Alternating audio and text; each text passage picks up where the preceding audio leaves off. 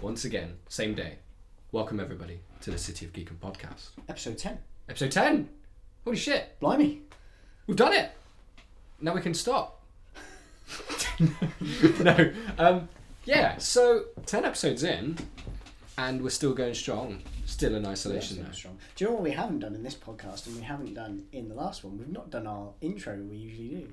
What's that? i what? Hi guys, welcome back to the City of Geek and Podcast. Oh, My yeah, name is shit. Will. yeah, I'm joined. My name's Ryan. That's alright. We had it was a special occasion last time. Yeah. 'cause We had It's been a while. the we had Again. the news episode with the and, and the COVID nineteen intro news intro.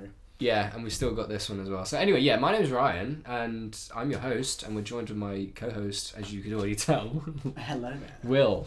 Um, Um, this is a special episode we're going to be doing today because we are going to be talking about D and D, as you can see in the title, duh and duh. Da and Da for Dummies.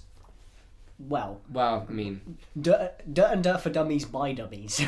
yeah, we're it's very probably the more correct well, title. yeah, because we're the dummies. Make it. So we just call this Dungeons and Dragons done by dummies. Du- dun, yeah, D and D done by dummies. This is going to be a very specific nerdy episode. Yeah, because we have been playing D and D for a year, just over a year. Yeah. Yeah, so much has happened. I've created three characters. Uh, you are in the currents of trying to become a dungeon master. I am creating my own homebrew world. Yes, and Oh. to you're run a campaign in. You are. Well, you've created loads and loads of stuff from what I've seen. You've like sprinkled a little bit of hints here and there, like creating sub races, I've sub been on- yeah, classes. It's, oh, it's a really this whole this whole world building thing is a really interesting position to be in. Um, and I need I need to talk to our DMP about this because I'm sure he was in the same position. Yeah, But I'm like buzzing with stuff that I just want to tell people, but you can't. but I can't Yeah, because it yeah, will yeah. ruin everything, or it will maybe not ruin everything, but it will it will It's spoil the surprises, isn't it? mystique Yeah, of yeah. everything when it, it gets revealed. real good. When whoever plays the game will play. I hope you will be. Oh, one I of those definitely will be because I'm dying to play more in D and D. Hence, doing this podcast where we're going to be talking about your world that you've built, not necessarily giving in specifics, but like the process of making a world. Uh, maybe hint about like our campaign that we're doing currently with your character and my character. What characters? Absolutely, yeah. What characters I've made, and we're going to probably make another character as well because, yeah, because three's not enough for me. I've got my main character that I have is Prutha, the uh, half orc. That is a gladiator, um, and also was he? Was he? Oh yeah, he's a fighter and a bar- Fighter Barbarian. fighter barbarian multiclass. That's so meaty and tasty. I love it. It's so good. Uh, and also, I've like just in the inevitability that he somehow passes on. Uh, I made a backup character called Galen Mordo. The was it elf? Such a cool name. It's so Galen cool. I Mordo. love Galen. Galen. Galen Mordo. Galen Mordo. Uh, terrible accent. You've got to make him Scottish, haven't I've you? got to It's make him gotta be Scottish. done. Um, yeah, and he's Or Irish. or Galen Mordo. Galen Mordo. Galen Ward. Uh, so I apologise to any Irish and Scottish listeners. Um, yeah, so he's going to be the backup. He's a sorcerer elf, elf, half elf. No, he's an elf, isn't he? Uh, I can't remember what you We've got him chose. on It was yours. one or the other. I It- think, yeah. I think he's an elf. Because he can't sleep. Yeah, Yeah, he's an he elf. doesn't need sleep. He is an elf, yes. Um, and then I made a third character for like one shots, just in case I'm just bored and whatever. And I made a dragonborn uh, rogue, which is interesting. what was he before a rogue? He was um, fuck. He was the, the ranger, which He I was, was, a like- ranger, yeah. which I was like, "Ah, it's a bit too, too bog standard. I felt. Rangers are boring. Yeah, I realised. Which is why I'm writing a new subclass for them in my world. Yeah, because I yeah. want to make them more interesting. Um, so I, yeah, I made that character. He's called Nadiris. Nid Niger. Nid, yeah, Ni- him. Nigeris. Nadir. Nige- I should know Nigeris. this. He's my character. Um, and then today, I would very much like for your world because you've like done a lot of backstory into specific races. I'd like to do a Goliath monk. You've settled on a Goliath monk I've Oh, for my settled campaign, haven't on you? that. Yeah, yeah, yeah. Which is really interesting because Goliaths are not usually considered monks. They're usually chosen for barbarians and fighters Yeah. because of their big, beefy build. But I, I find it really interesting that you're going to be like this. because I just like looked through monk as a, as a class or whatever, and I was like, I've seen a lot of stuff that is quite ridiculous here. It's it's a fun class to play. Yeah, just and you just use fists. You don't need You're going to be weapons or you're going to anything. be silent, graceful, and composed, but ginormous. Yes, I I'm, love it. I'm like Thanos, but without the rage Basically, and the murder. I'm just a I'm a Zen Thanos. and the thing and Xanos. the- Should I call him Xanos? It's a little bit on the nose. Isn't it? Fuck. Thanzen. Thanzen. So, let's cast our minds back Yep. because we've rambled a bit and we might have lost the audience. Sorry. well, not sorry. If you if you like D and D, you probably carry on.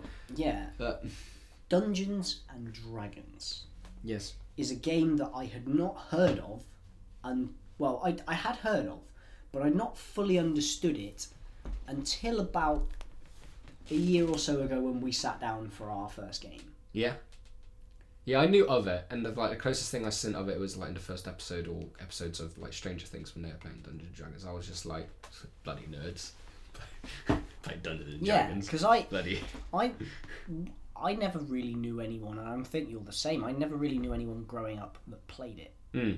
and yeah, and lo and behold, our dungeon master at the moment, Pete, who is our good friend, he comes along and he'd been playing one while at uni with our flatmate Ed and our good friend Ed, Yeah. and a couple of his guys he knew at uni, uh, Nathan and Chris, Mm. uh, who played.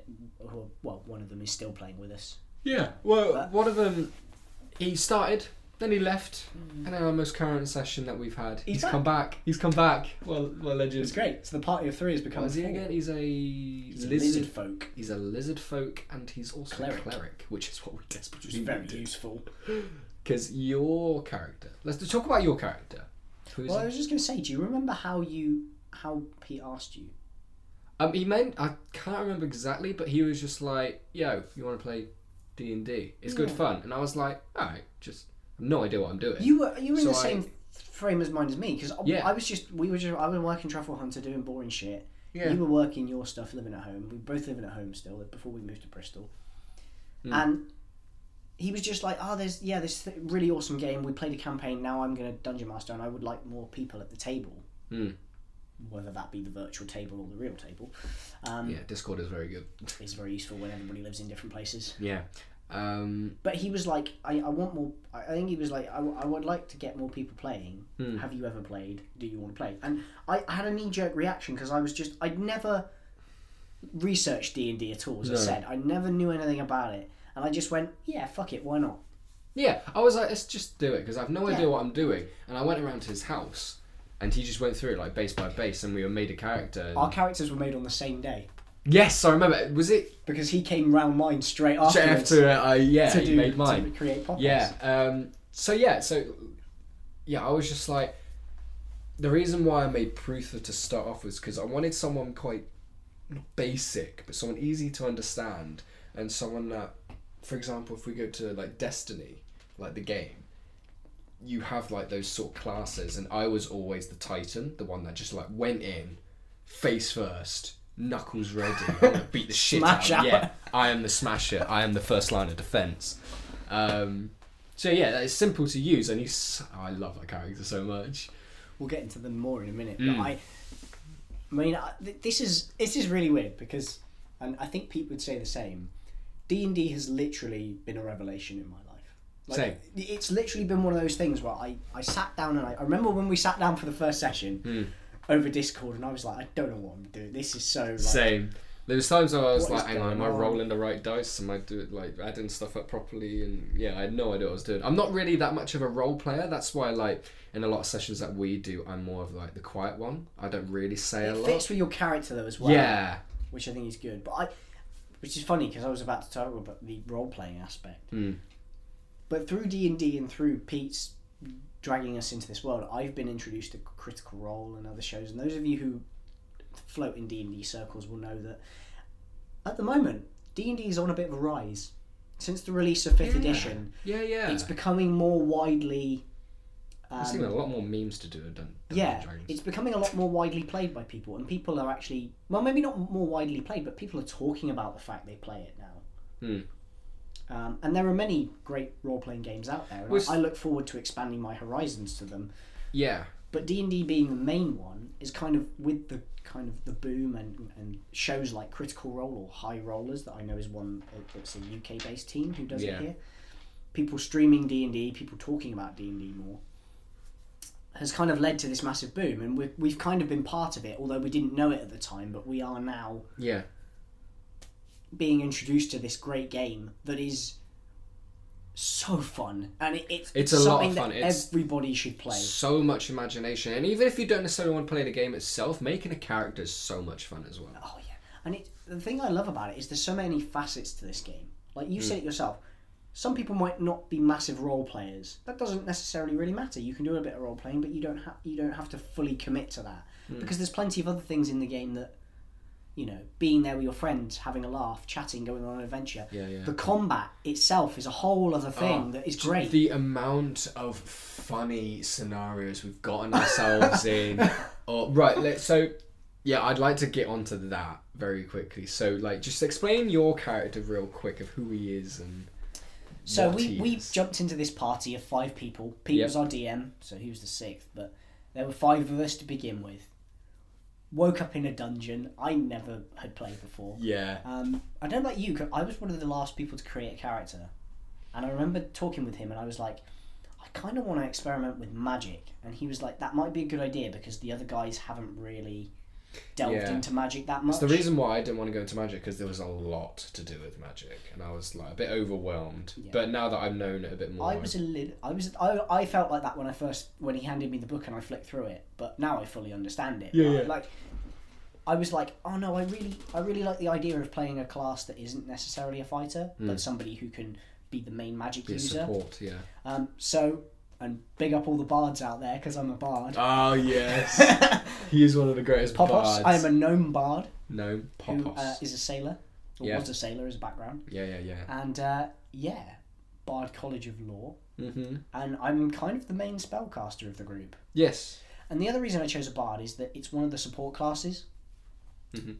A similar thing to you. You were saying about you always play the characters that rush in first, the brutes and the kind of front line The of defense. muscle. Yeah. I'm always the sorcerers and the support characters and the ones that are kind of like the battlefield Area of overseers. effect and stuff like that. Yeah, yeah. That kind of sta almost stand in the middle of the of the the troop and lend support where they can. Yeah. Um, and bards just happen to be one of the classes that is kind of a support class. So Yeah.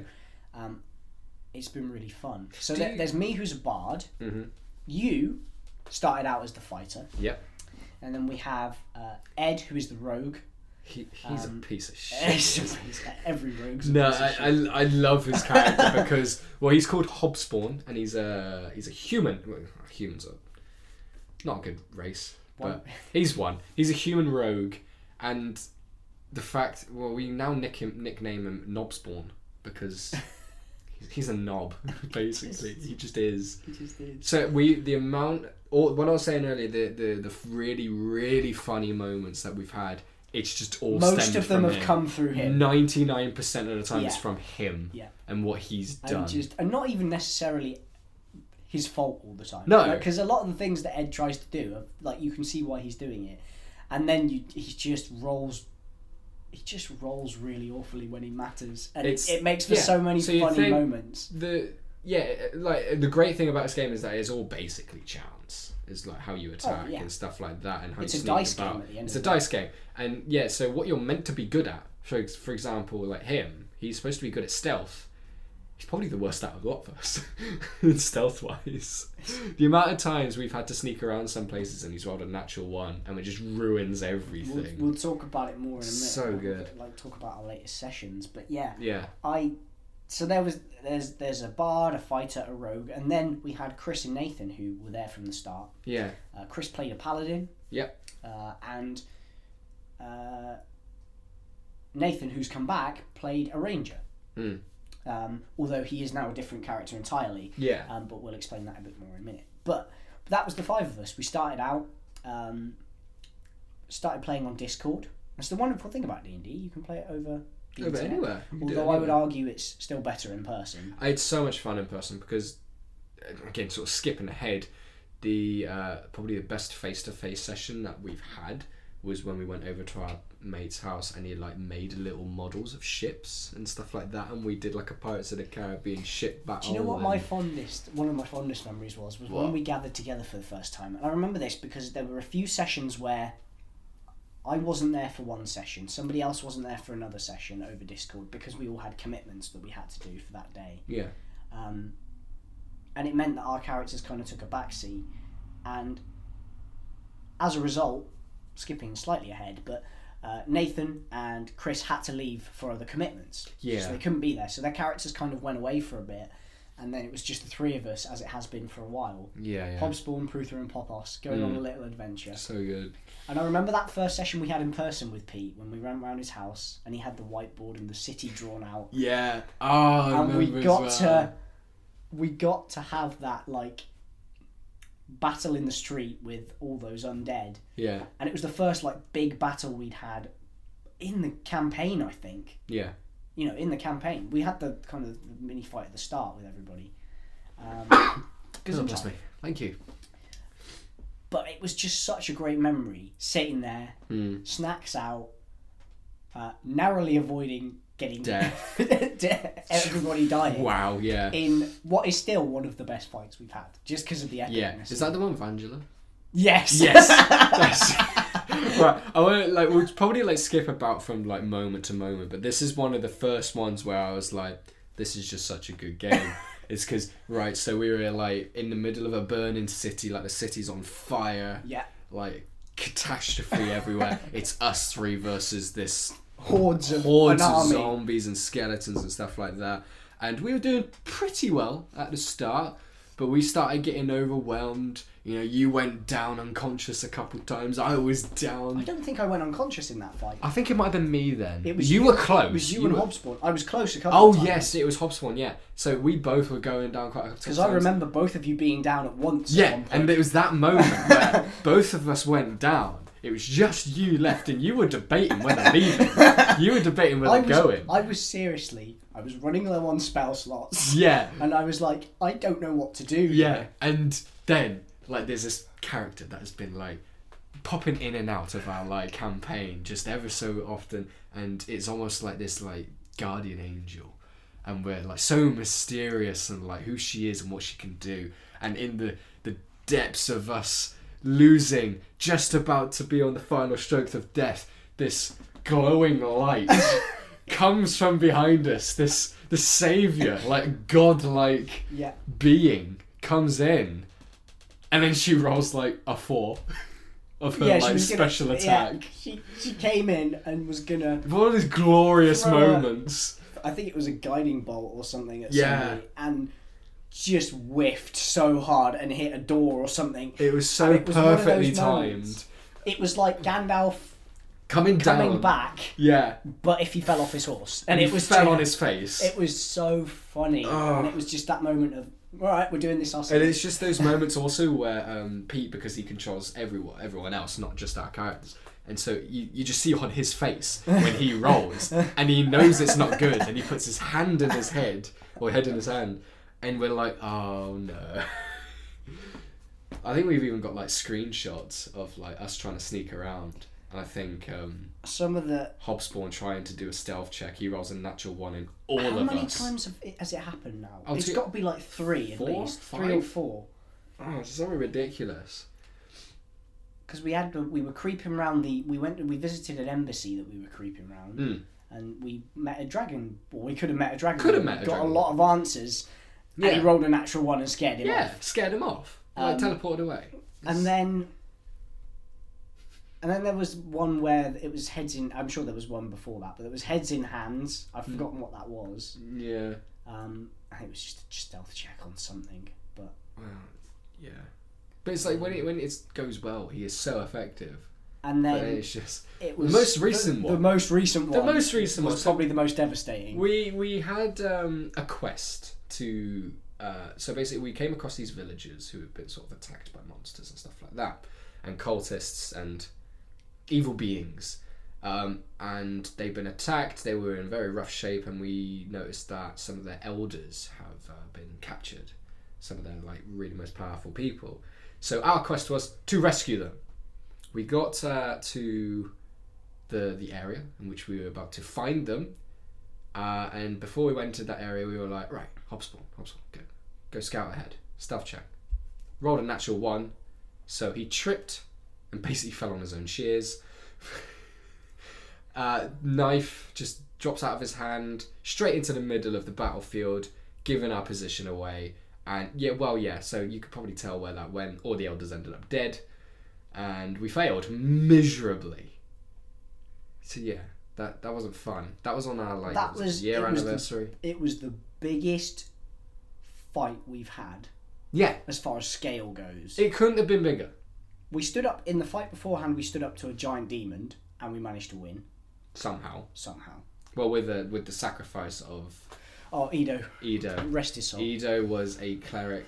Uh, what race was he? I forgot. He was an elf. It He was, was an an, elf, NPC elf cleric that we met along the way. yeah, and like he was like part of the tribe that we came across, and we were like, okay, there's this demon that is like going around destroying everything, so let's team up. And we cho- we had a choice. And we had the choice. Do we take him or his wife, Yeah. Yes. who was a ranger? Oh, so yeah, the the Ah. thing. and turns out she's she was also pregnant. pregnant.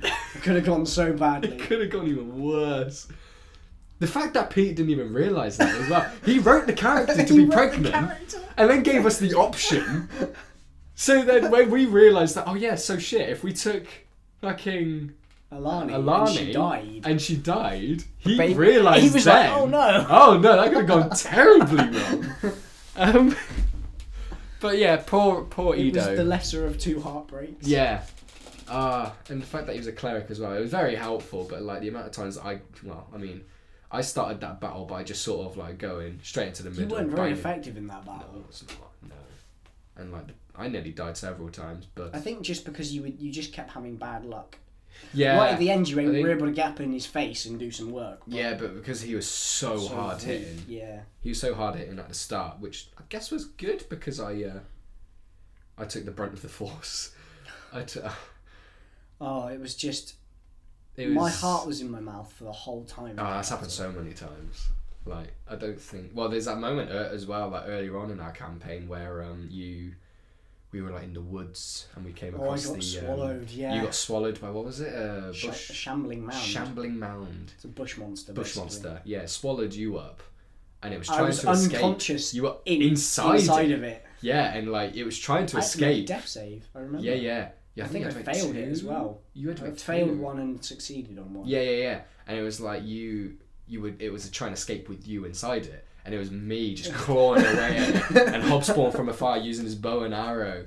And yeah, we somehow got you out just in time, and I gave you a health potion. and You somehow survived. Like that was like, That was the, Whoa. that was the first time I'd genuinely be scared yeah, yeah, that yeah. any of us were gonna go. Well, And it speaking was of the me. final fight, like that we had against, uh, well, when we tried to sell the elders, but then they like died miserably, horribly. oh, the, it was There was we were we were facing an undead horde, yeah, which was a fine. massive bone snake. Massive bones. Basilisk that was just a skeleton, Yeah, and basically. then this bloody mage, and, whatever and it a, was. and a, a, a what was he called? A dark lock. Dark Lock. Yeah, Um, So- so just like a dark warlock. it started out fine, even though well, technically it was started horribly because we all- were gave away our position and Hobspawn just decided. to- Deathlock, I think. Yeah, and then like it, we recovered well, and then when we, finally defeated the basilisk, I'm calling it that now. It's We managed to handle the ads and the giant snake well. Yeah, and then this bloody mage just came out, Tricked us all. tricked us all.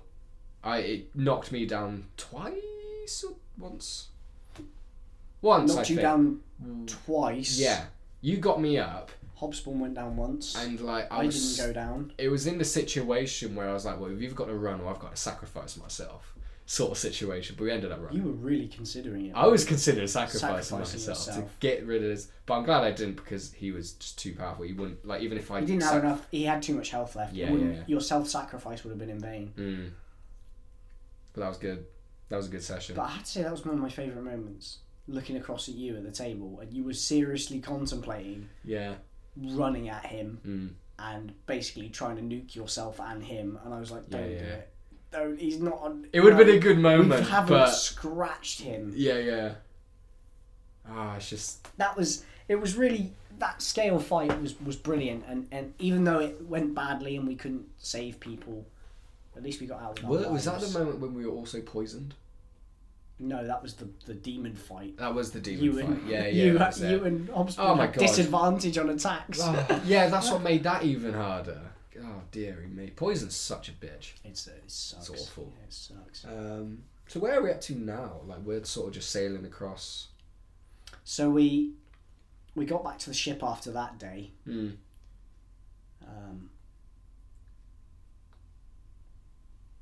It was a- managed to undo the anchor on Yeah. the ship. Got Oh, attacked yeah. by a couple of giant people. yeah, we, we Um, faced against some like owl bears as well. They That were was fun. alright. Yeah, that was a that was quite a nice fight to break up. The, that was quite a RP heavy Yeah. session. That, but I, I like those. Uh, Sessions. it's got my favourite character as well in this in this ship. Doug. Uh, Doug, Doug the Goliath that has like minus intelligence. like ca- uh, Pete made this character that um, he is like beyond strong. He's like he's the Hulk. he's the basically. Hulk and Thanos together. Um, and but he's the thickest shit you can ever see. So basically, his role on the ship is to be in the lower decks and move barrels from one side of the ship to the other. And then once he's done that, j- just do it again. just doing it, moving back Yeah, across. just moving back across because just to get And he him out of does the it way, as well, and he does bless it, him. and it's so cute. He's uh, we love Doug. Doug, I love Doug. I want.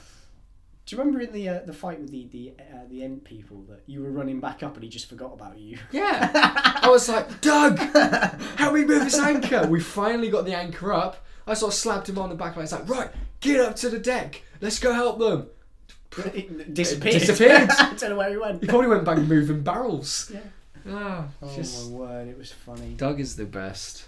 I think we had uh, other characters that I started off liking, but ended up just sort of being annoyed at. Was Reggie? Do you remember Reggie? I remember Everyone re- remembers Reggie. You probably don't. Um, but Reggie was this little kid, little kid that aspired to be a gladiator like me.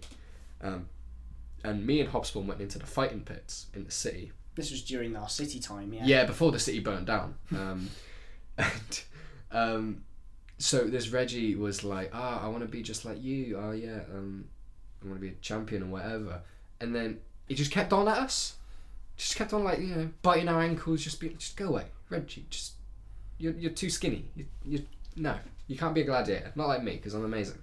um, and then we fought in a uh, in the, a gladiator tournament, whatever like that. Me and Hobbs won together, and we went up against this fox, this giant fox that once I killed it turned back into Reggie. Should have been a really emotion, emotional moment. I think Pete intended it to be, but Yeah, it wasn't. it wasn't. we were just like, oh thank fuck, Yeah. oh thank God he's I dead. don't have to deal with him anymore. Oh. no, but, uh, yeah, there's been some really funny moments. Um, Moral of the story is you should all play D at everyone play D and D. least once in your life. Yeah. So you've been trying to build a world, or you are building a world. I am building a world. So How- surely? How, how far in are you? So maybe we should preface this by saying that D and D is about is a ro- or it's a role fantasy role playing game in which you act out with your friends adventures in a world, Mm. a made up world, and it can be one of the preset ones that are in D and D, which are, there are actually quite a few different um, versions of the world that you can have, and, and they've got books and books of campaigns that you can run. Yeah. Um, So many books. or you can do what Pete's doing and what I'm trying to do at the moment, which is you can build your own world from scratch. And there's a great thing about D and D. It's all it's all just imagination Yeah. and inspiration. And also you got to take into account like you know you might set out a story, but the players might not want to do that story just yet. So you need to do sort of like preoccupied It's- side missions. it's- and It's long form storytelling based Yeah. on players' decisions in it's the like The moment. Witcher Three. That's what makes it so great. We don't know what's going to happen session to session. Like, Mm. We have a vague idea of the direction we're headed, but the decisions we make to try and get there will change every week. Mm. Um, you know, like this week, uh, just gone, because we're playing a session on Saturday as well, aren't we? Yes, Which I'm really I can't looking wait. forward to. Yeah, yeah, yeah. Mm-hmm. Um, but we got we got Nathan back. Uh, Hmm. he's not playing his original character. He's playing a new character that we've found along mentioned, our way. Um, as we mentioned, he's playing a lizard folk cleric Yeah. from faraway lands. But it's good that he's rejoined the party. We got a fourth member again, Yeah, yeah. and the four of us are heading off to It's Try and find Just- a wizard. I just remembered the session we just had. So like we met met Core as he's called, yeah. Core called, um, and we we met up again with this enemy that we really screwed us over. The last week. Deathlock, The yes. Deathlock. He reappeared. Yeah. And we had a And- cool, cool fight in like an old abandoned And castle. well, there was a moment in the fight where I was taking up hordes around me. No, actually no. We went up against um, the what was it he brought in? let's This let's weird- let's take let's take him through this fight, right? Yeah. Okay, so we've just met Nathan's new character, He's chained up. and I we're, we're sort of doing this thing. He's getting his gear back from the chest that was locked up, and he's explaining a bit about how he's ended up in this place as well. Turns out, same reason everybody's yeah. here because they've been abducted by these People. He's annoying. Mm, Mm-hmm. these people who are dabbling in necromancy and stuff. So anyway, the winds change, and there, sure enough, is Mister Deathlock himself walking along the wall, uh, taunting us over what our failure of last time. And big fight ensues. Basically, bunch of zombies appear. Yeah. Obviously, he brought his mates with him, um, and he summoned this phantom thing that was Yes. like a wraith thing um, that was meant to be, I guess, one of the people we were meant to save, but raised from the dead as like a phantom of their former self. Um, and I was kind of panicking, I have to say, because we were pincered by these two entities on this wall. Yeah, yeah, yeah. The only way down was the staircase into the little green shrubbery bit. There were a few zombies climbing over the walls. And I thought, it, I was like, well, we know how powerful the Deathlock is. Yes. It's going to be interesting. I don't know what this other thing does. So it actually started off really well, didn't it? Because Ed made a great decision. Ed made the greatest decision of all time. You went up, grappled him. Just Fuck gave him you! a hug. Yeah, you're not making any spells. You're not going to screw us over this time. All right, I, I Then- just so wanna, that- I want to emphasise this point because this is this is typical Hobsbawm in great fashion. Oh my god. So basically, for those of you that don't understand the game, you can grapple somebody. Hmm. Uh, this thing we were fighting was a, like a high level spellcaster, and he really dicked us over in the last fight. Mm-hmm. And so Ed's like, right, I'm just going to run at this guy I was tempted to as well. and bear hug him, and I Yeah, was yeah. like, oh, this is a good tactic, Ed. And then you And did. the fact of the matter is that Ed managed to grapple him Yeah, because he yeah, Hmm. yeah. failed his save. So there he is, bear hugging this guy, restricting him from moving anywhere, therefore moving closer. Hmm. I was able to cast a spell on both of them that created a bubble of silence. Yeah. Which basically meant that the Deathlock couldn't cast spells because he couldn't all. mouth anything. Yeah. So, and I think most spells in D and D and spell casting works via verbal stuff. So you need to be able to speak. So I dropped a silence bubble on him, so he's restrained and, And he- can't cast anything to So get out of it. this could not have gone better. it was this a, start. a better start. than Yeah. this. Then you race up to this other thing Yeah, this and massive just go to town on Well, it. the thing is, though, just before I went to town on him, Core put a curse on it. So Yeah. it's vulnerable to everything. So I was welling in. Like, I didn't because I'm a. Oh yeah, he because took I'm a- double damage because of it. Yeah, because I was um, a a fighter barbarian. I like in You've in- multiclassed, which we'll discuss in yeah. a bit. So I like raged up, made me do a little bit more damage, and I like in two hits, I got him down to like his last leg, which shouldn't have happened. he should have like I think uh, Pete mentioned that it was like I don't know round twelve or something like that in the fight. He was like, "This is when the Phantom should have died, like so much longer after than we actually killed it." So Yeah. yeah, we went to town on that Phantom thing. Just took out literally two rounds. Like Yeah. one round you did a load of damage, and then I think Core finished it off. yeah, and the, fact next that round. Core also like did this spell that like made him have like loads of flying guardians, spirit yeah. guardian things around him. So he wasn't even touching the zombies and killing. He was them. just walking around. walking around and murdering them. And the fact that zombies can be so annoying with their like they can come back to the great, life. great thing about clerics as well is Yeah. Hmm. obviously they are built to dealt with undead. So it, it couldn't have picked a better character Exactly. for us in that So- moment. Everything's going perfect. Everything's it could not go better. When it comes to Hobsbawm's turn again, what happens? So He's next to a I can wall. understand Ed's thinking. Yes. They're standing on this wall on the top of a, a castle, and he's thinking, if I throw this guy off because he's not very well armored. This mage thing, Mm. deathlock thing. If I throw him off, he's going to take a lot of damage. Trouble is, people, the drop was only thirty feet in the game. was which, nothing. Which is nothing. in- Yeah. Which is nothing. No damage at all. So instead of just doing what he sh- maybe should have done, which is just hold his turn and hold the restraint on him, Yeah. Ed chucks this guy off the edge, out, Out of the silence bubble, of the silence bubble, out of restraint, and he's fine. and he's fine. And he's it fine. takes no damage. yeah, he takes like two damage, I think, because the floor. Like, doesn't he have like resistance to everything other than like magical and yeah, he had resistance And to all silver damage that isn't magical. so?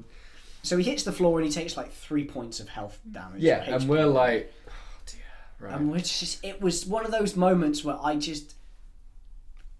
I really wanted to say to Ed over the over Discord, I was like, "Don't," Don't. but at the same throw time, him I was like, over. "I'm not going to meta game because Yeah. Popos is." got It's his own very thing going on hard. at It's the moment. very hard not to meta game at all. but it was one of those moments where it was just oh it was classic hobsbawm Yeah, it, It was it- just it was funny- going so well. funny thinking i was like Oh. then- we, we're in a great position here let's deal with the ads deal with this wraith thing and then we can focus on the big guy as a four yeah, yeah. and team up on him Like, um, I think he threw him off the edge, and I was like, because I'm raged, I don't take much damage. You know, I'm gonna jump off as well. go down and get him get in I his did- face Yeah, I was about to do that, and as I was just about to go head on with him, he flies up. he cast fly Crossfly. It flies up sixty feet in the air, and I'm just like, which obviously came back to haunt him a little bit later. this was so funny. This is great. This session. So, I was stood there. hobsbawm made up for his l- lack did. of like, a slight error I of wonder- judgment but I want. I want to see what I did after that. So, this dude's sixty feet in the air. I'm on the floor. I cannot swing at him. And then I thought, I've got hand axe here. So I look to the closest tree next to me. I try and climb up this tree, not very far. about 15 feet I off got the like ground 10, 15 feet off of still something. 45 Nothing. feet to go Yeah. So, and then I'm just like, you know what? I, it's going to be a disadvantage where you have to roll twice and take the lowest number and try and throw my axe at him. And it worked. It worked. it that was worked. the great thing about it yeah. So he was like, had this bloody axe in his calf muscle while I was flying above. And then he thinks it's a great idea to just fly off as far as he can.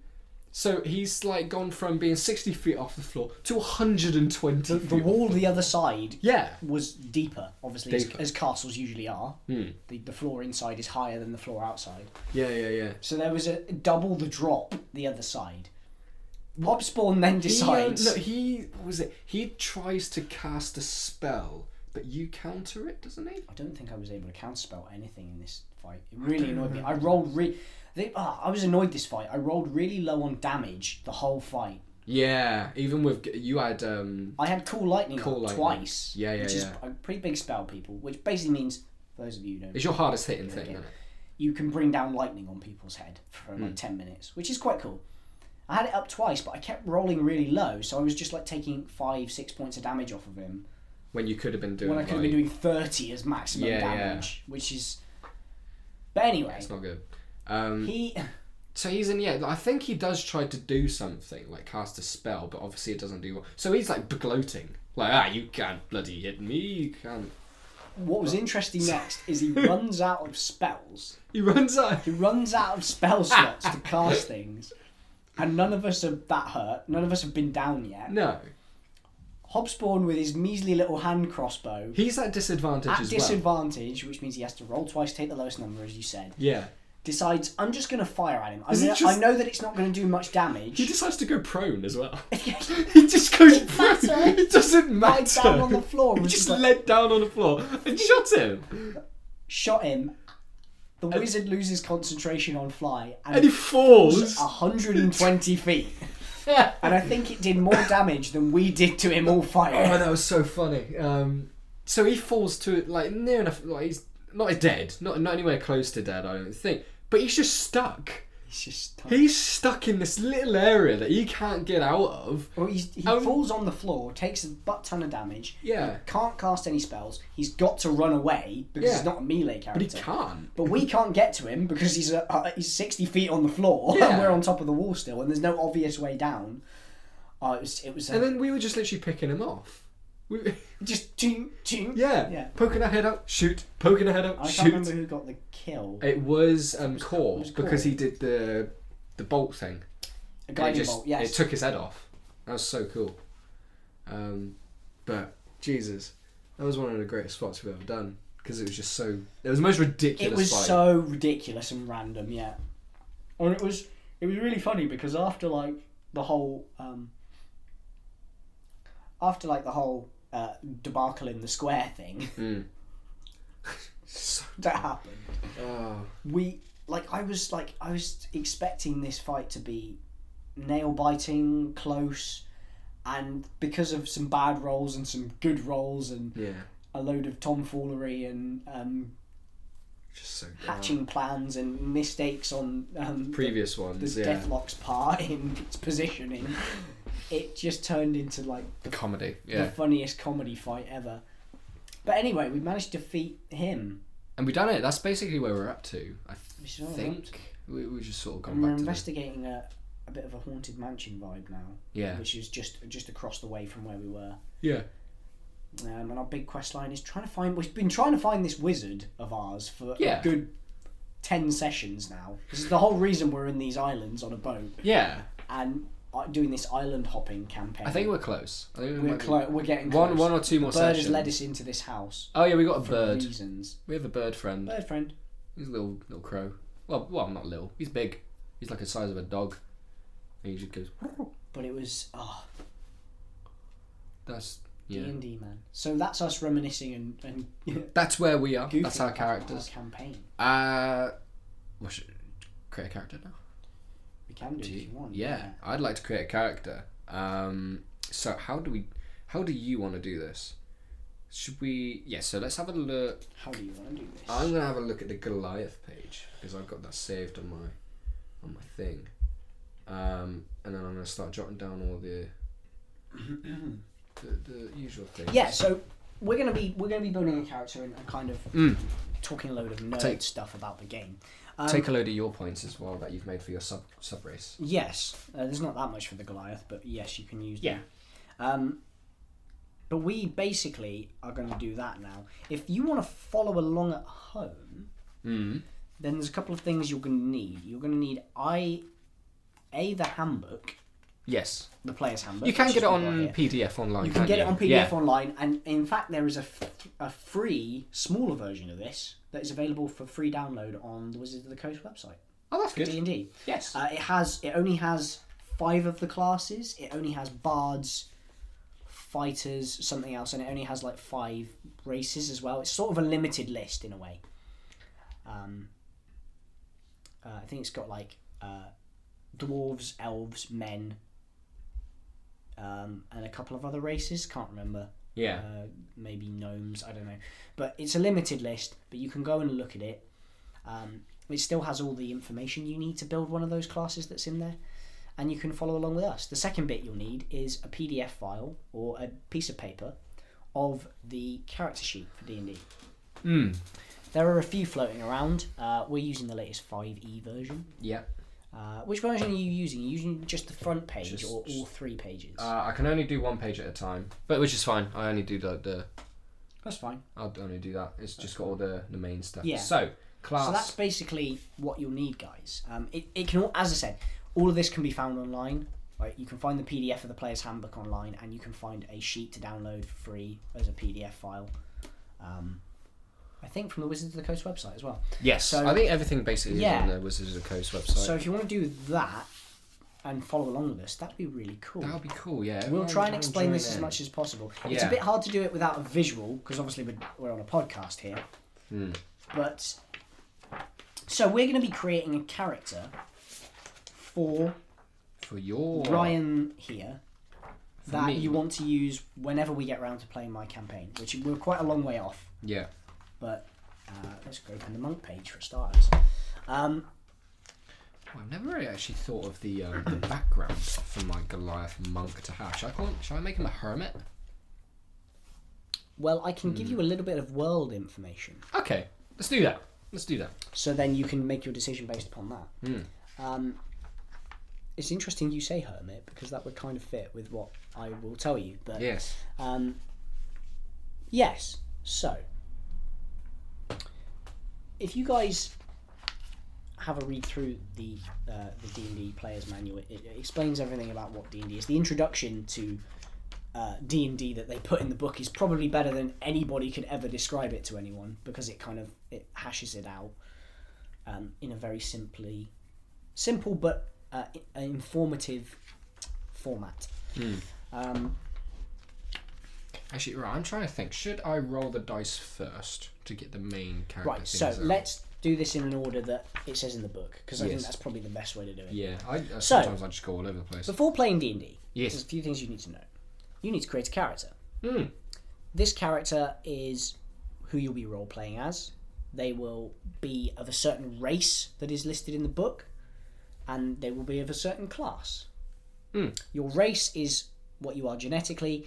Your class is what you are as a trade, I guess, as a Yeah. what you uh, what want? your talent is. yeah. Are you a yeah?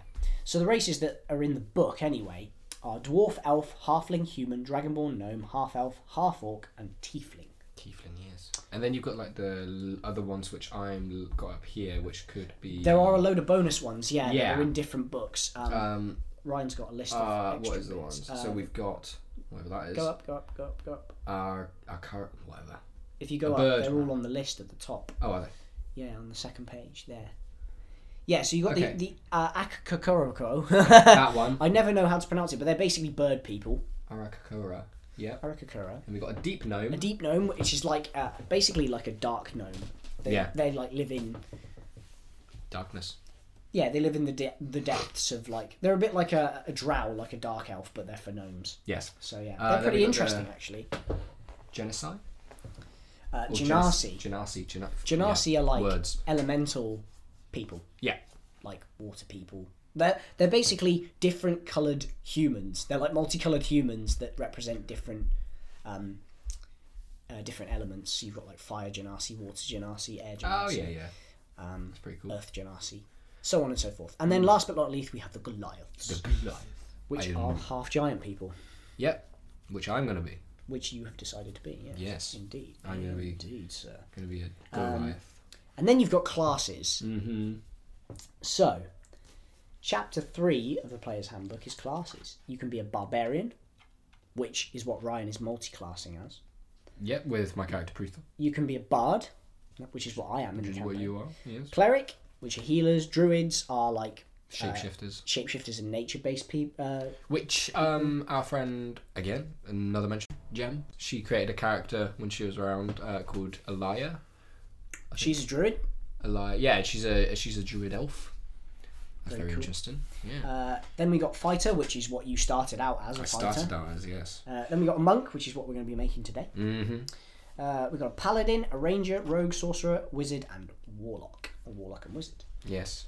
Those are the classes in the base game, Mm. um, and the, they're the base classes in D and D. Actually, I don't believe that there are any full other classes. Oh no, I lie. There are two that are well, there are two that are on the D and D Beyond, which is another great resource and website that you should you guys should look into. Anybody listening, um, one of them is a gunslinger variant Gunslinger. for the fighter class, which basically gives you basically either flintlock or revolving guns That's pretty cool. technology to build. Uh, it's a really cool class actually, and people should check it out. It takes a long time to build because you have to gather the resources to build things. Um, but, and I should mention this, I mentioned earlier I watched Critical Role. Hmm. The DM for that, Matt Mercer, has done a lot of things since starting Critical Role within the community. Uh, he just got a book release based on his world actually Nice. with Wizards of the Coast. But he was the one who came up with the gunslinger class. And the gunslinger actually i- is was featured for the first time, I think, in Critical Role by one of the players who plays the a gunslinger. Um, and it's very cool. It's a very cool class. That's anyway. awesome. So if you want to introduce maybe guns into D and D, that's a way to do it. Look at that. But it's only available on D and D Beyond. It's not in the book. No, that's right. It might be in the book for next edition, I think, Gunslingers. But um, and then there's another class entirely called a Blood Hunter that he also invented, which is an official thing on D and D Beyond. Uh, Nice. Blood Hunters are like, what's the best way I can describe them? They're like bounty hunters, Oh, that's sick. but Yeah. they're to do with like blood packs and like a little bit of magic mixed up in it. But they're pretty cool as well. They're a very interesting class.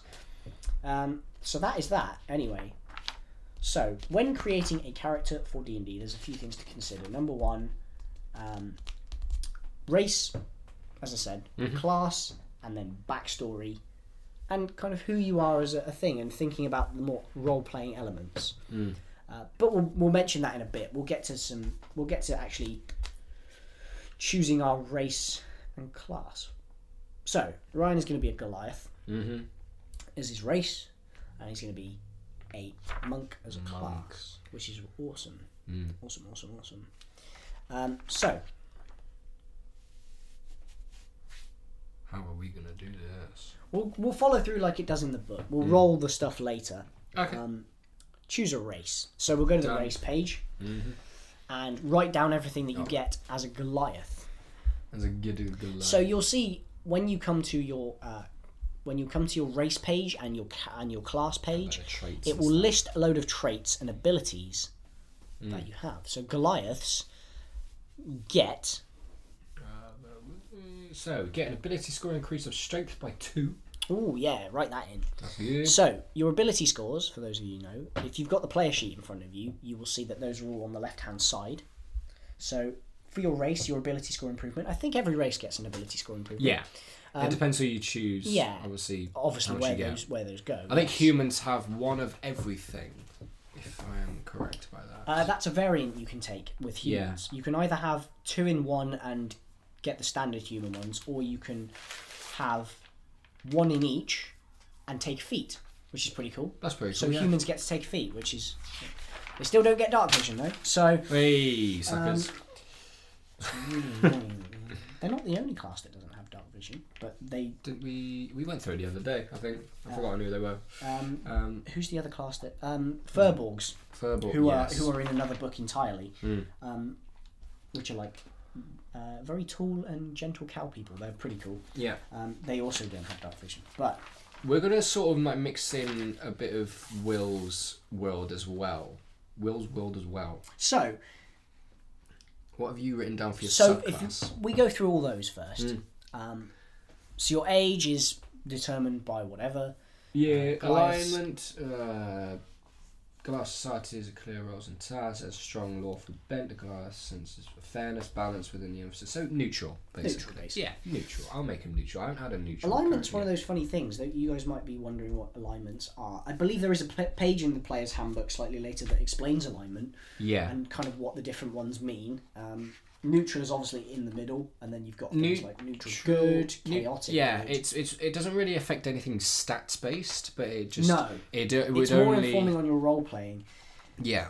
But right. here's the thing I've always thought about alignment is the way you play the character at the table will change constantly. Yeah, depending yeah, on yeah. The scenario you're in. It's very rare in any long campaigns, I'd say, to get somebody who turns up at the table that just wants to be a chaotic evil character, um, because it wouldn't really work. in in my kind of opinion, it, it would kind of it would create a lot of conflict straight away. Um, most people going into D and D for the first time stick with a neutral character because then you can sway whichever way you want to, yes, which is the best thing. simple enough. Simple enough, isn't it? Uh, right, so I'm looking through it. So like size and age, like I'll probably like write down in the uh, character detail sheet later on. Uh, but I've got like speed is basically thirty, same as most other characters, unless you're Most tiny. standard humanoids is Oh, Yeah. thirty. Yeah. uh, natural athlete. You gain proficiency in athletic skill. That's very good. Natural athlete, really. Yeah, natural athlete. good. Um, this is interesting because it's like size. I'm basically medium, but when I want to, I don't know, drag, push, do anything that requires a lot of strength, I do class as a large, which is very useful. I could grapple larger enemies and Yes. stuff like that. I could be very good, useful in battle. Um, uh, da, da, da. Yeah, that's called powerful build. Powerful build. I do have this thing called stones endurance as well, so you can. Uh, basically, if I want to ever decide to not take as much damage, I can do. If I get hit, um, I can use a reaction to roll a d12, 12 sided dice, and add my constitution modifier uh, add it all together and just reduce that from the number uh, damage that I take. So I'd say if my, if my constitution was a 2 and I rolled a 12, 12, 14, take that away from the amount of damage I'm taking. And then I can only use that and short rest. Yeah, after I can only use that again like once a day, Yeah. basically. So this is probably where before we get too deep into things, Mm. everything in D and D is based off of a twenty-sided dice, guys. Yes. Uh, D twenty, as it's called for shortened purposes. But every roll you make for, let's say you want to make an attack, or you want to make a skill check, you want to uh, understand something more, uh, you want to investigate something, all based off of D twenty rolls, and all your skill proficiencies do is they work out, as we will do in a minute, what modifier you get. Now, modifiers are important because they determine what numbers you add, or in some very rare cases, subtract from Yes. your roll of a d20 to determine how successful you are at that particular check or attack. Mhm. We use it at- attack because attack's the easiest one to kind of get your head around. Um, unless you play the game, you won't necessarily fully get the other roles. But I mentioned investigation, I think. Mm. If you wanted to make, let's say you were looking around this ha- abandoned house that you your adventuring party have stumbled across, and you want to look for some loot because everybody loves loot. Yeah. I love You money. make an investigation check. So you, you roll a d20. Hopefully you roll high anyway, but then you add your um, the number your that is next to- investigation skill Yeah. to that. Um, Can, depend again, depending on what race and what class and how good you are. what Like- benefits you get from your race and class. Yeah. Yes. so so that's good. You get um, athletics is proficient, which is good, which means he gets to add bonus numbers to it later on. which is Mm. always very They're gonna good. be very athletic, especially as a monk. That'd be very useful. What languages do you speak as a Uh, guy? common and giant. Ooh, giant's an interesting one. There aren't many people who speak giant, Yeah. apart from maybe Goliath. I think that's pretty cool. Goliaths and uh, giants. Yeah. That's... Mountain that. born. Mountain born. It's basically I'm accumulated at a high altitude, including elevations above twenty thousand feet. You're also naturally adapted to cold climates. So Naturally adapted to cold climates. That's very useful. yeah. So you won't. I don't think Go you'll to the take winter. any penalties on. Basically, you won't freeze as quickly Yeah. if Yeah. you and your party go find, to- find yourself in such a scenario. Go to the Antarctic. Let's go there. Mm. Uh, right, I think that's basically. It's not a lot, but it's it's they're good ones. They're good traits to have. Um, Yeah, not you would. You don't get a lot for your race. Um, not not not any race does get a lot. Um, some races, uh, like humans and Goliaths, are very straightforward. yeah. Uh, some races, uh, like oh, and half elves as well, are very straightforward because there's just one version of them. Mm. However, there are certain tieflings Or sub races and elves. that have uh, not maybe tieflings actually, but yeah, elves for example, or gnomes for that matter, Yeah. uh, which I am, have different subclasses. Basically, it kind of subclasses are usually dependent on what sort of elf or gnome you are. So you could be a high elf, Mm-hmm. so you're slightly more ethereal, You're more intelligent, more intelligent, yeah, or you can be a wood elf, which Mm. you are adapted to the climates. adapted and to stuff. survival and things like that. And then you have a dark elf, which is like Dark elves, drows, yes, which are they live in the deep and they um, they've got increased dark vision up to 120 feet. For but example. they're not good in the light. They're not good in the light. Yeah. Penalties in the light. Yeah. So yeah, Benefits and disadvantages of everyone. choosing a race, kind of pick a race that you think you might like, and if it's got subclasses, think of kind of or sub races. Sorry, at this point, think about kind of what you would want to play it as, Yeah. and that kind of is more inf- informative of your backstory, um, which you don't have to write before making a character. Yeah. Um, it kind of usually comes after you've made a character. Um, but yeah, so you've got options in some cases. So for Ryan, well, not just for Ryan, but for my campaign, I thought I'd spruce up Goliaths a bit Yeah. which I'm very grateful for. because I wanted to write them into through discussions that we had. Actually, I came up with the idea of writing them into the world lore a bit. Yeah. So, the icy peaks of the northern mountain ranges of Ehadran Ooh. are an environment that is largely considered inhospitable. Hmm. Don't you know? Well, Oh, that is very interesting. However, it is not just the wild range, uh, the wide range, sorry, the wide range of wondrous creatures, but also the surprising civilized giants But it's not just the home. I think I was meant to write in there. This is very scribbled, so do bear with. Oh me. no, it's fine. Don't worry. Wondrous creatures, but surprisingly civilized half giants. They are se- they are a secretive bunch that seem to to not mind keeping themselves to themselves, but one can't help but wonder if that is in due part to the unkind views of society. Well, Freaks, beasts, it matters not to a Goliath what they are called, as they know that their history runs deep, uh, runs as deep as the foundations of the land. so yeah, so this uh, what I've called an Iprios, which is the name of the world I'm creating, the Iprios Goliath. So you get to increase your wisdom by one, woo. One. Yes. and you get some magic because of your ancestry, which I'm not going to go into full detail because it's a little bit of a kind of world lore information. But I will provide more to Ryan as I'm writing. Um, you are able to cast protection from good and evil, plus cure wounds, just as a standard racial trait, Cool. which you have learnt through your ancestry. So protection. protection from good and evil.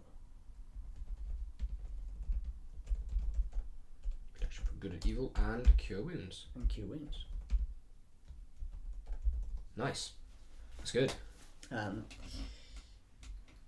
your spellcasting modifier is wisdom, hence why you get an increase. Mm-hmm. Uh, you can cast these the number of times per day equal to your wisdom modifier. So once. So once at the moment. So you can cast one of those two spells per day. Off your modifier.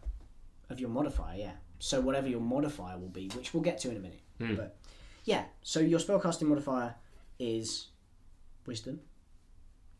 Um, you won't need to work out things like a spell save DC because these these don't have. Um, I'll double check in a minute, but I'm Yeah, yeah. pretty sure they don't require anything like that. You're, they're just like effect spells that you just touch somebody and it, it happens. Cure wounds, for example, is just you heal Yeah, yeah. somebody. Um, but yeah, you get those additional features from my variant. Well, So thank you very much. That's very useful.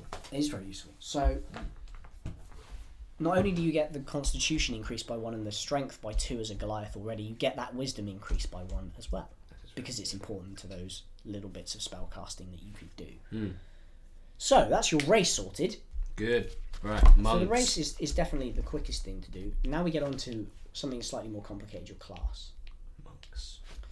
So before every class and race for everybody listening, uh, there's brilliant, really awesome descriptions that they give of kind of What, each class what each is. class is. Um, gives you a little bit of backstory about what makes that class that class's abilities. Um, and then it will walk you through in the book creating this step by step. So if there's a little bit of gaps in kind of what we're doing and telling you over this podcast, you can read them in the book. It fills in all the gaps for you. Mm-hmm. So as a monk, your hit die is 1d8. Mm-hmm. So hit dice determine your health, Yes. which is pretty important. Um, you can spend them in a short rest to regain hit points if you're damaged or you need a bit of healing, uh, and they increase as you level up. Um, hit points eight plus your Constitution modifier, which we'll get to later. We'll get because to you in a wanna do minute. Your scores. Which is good. Cause Constitution. I've already got a plus one. Ooh, choose one type of artisan tools and one musical instrument. Wait, what? Oh, I just have a tool. What does artisan tool include? Ooh, artisan tools include all sorts of things like tinkerer's tools. Uh, Where is that? What page would that be? it is on the page. Hang on a minute, I'm getting there. It is on page 150. Nice. Adventuring gear. Artisan tools. Those are packs. We'll get there in a sec. Might be on a different page actually. Yeah, that's right. Uh, so yeah. Oh, there we I'll get- go. I'll get that. Um, 154. Nice. Right. Tools. Oh my gosh, there are quite a lot actually. So one of them I'll be able to choose. So there's all sorts of gear you get in D Uh, and D. Mm. So Ryan has to choose basically a toolkit What interests you? Oh, there's so many. Wow. How do you find out? Oh, I was like, wow, that is a lot. And there's a description for everything as well. Jesus. Alchemist supplies basically means that you can make potions. You're Mm. proficient in making potions, uh, Nice. which is quite useful actually because you won't always be able to get your hands on, as we are learning now in our campaign, yes. on healing potions. So it might be an idea to have somebody who, but also kind of at this point with these choices that you get, guys, it's quite a good idea to kind of think about what kind of what kind of character you you are, Mm. and what's your what your backstory might be, and what would play into kind of who you are as a character. So alchemists, brewers, calligraphers, carpenters. I'll be a carpenter. I'll be a carpenter monk. Could be a Cartographer, clubbers, cooks, glassblowers, jewelers, leather workers, masons, painters, potters, smiths, trinkets, weavers, woodcarvers. So you could be any one of these because uh, the Goliaths in my world are, as I said in the, the little preface that they're given, they're very secluded. They keep themselves to themselves. Um, they live high in the mountains. There's very much a community feel amongst them. Mm. Um, and to play into your monk skills, they are very much kind of students of being one with the land and Yeah. being one with yourself. So would the potion potion makers be a good one? I think. Potion maker would be interesting. That would be ooh. Yeah, so alchemists Yeah. supplies, um, which is good because they're actually very expensive in the game Yes. to get one. That's what I was thinking. Where where do you find out about alchemist supplies?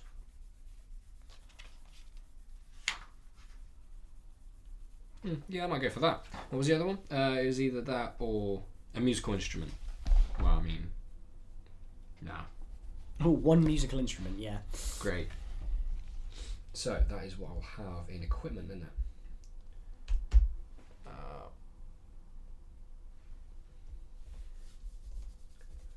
alchemist. Anything else that I could get as a gun, uh, monk? So I'm not proficient in a lot of stuff.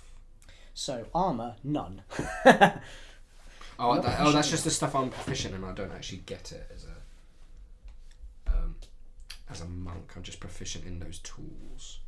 you're proficient in artisan tools, yeah. So yeah, so you're proficient with a alchemist kit. So you'll still have to buy it, unfortunately, in the real That's world. right. Alchemist kit. Nope. Alchemist supplies.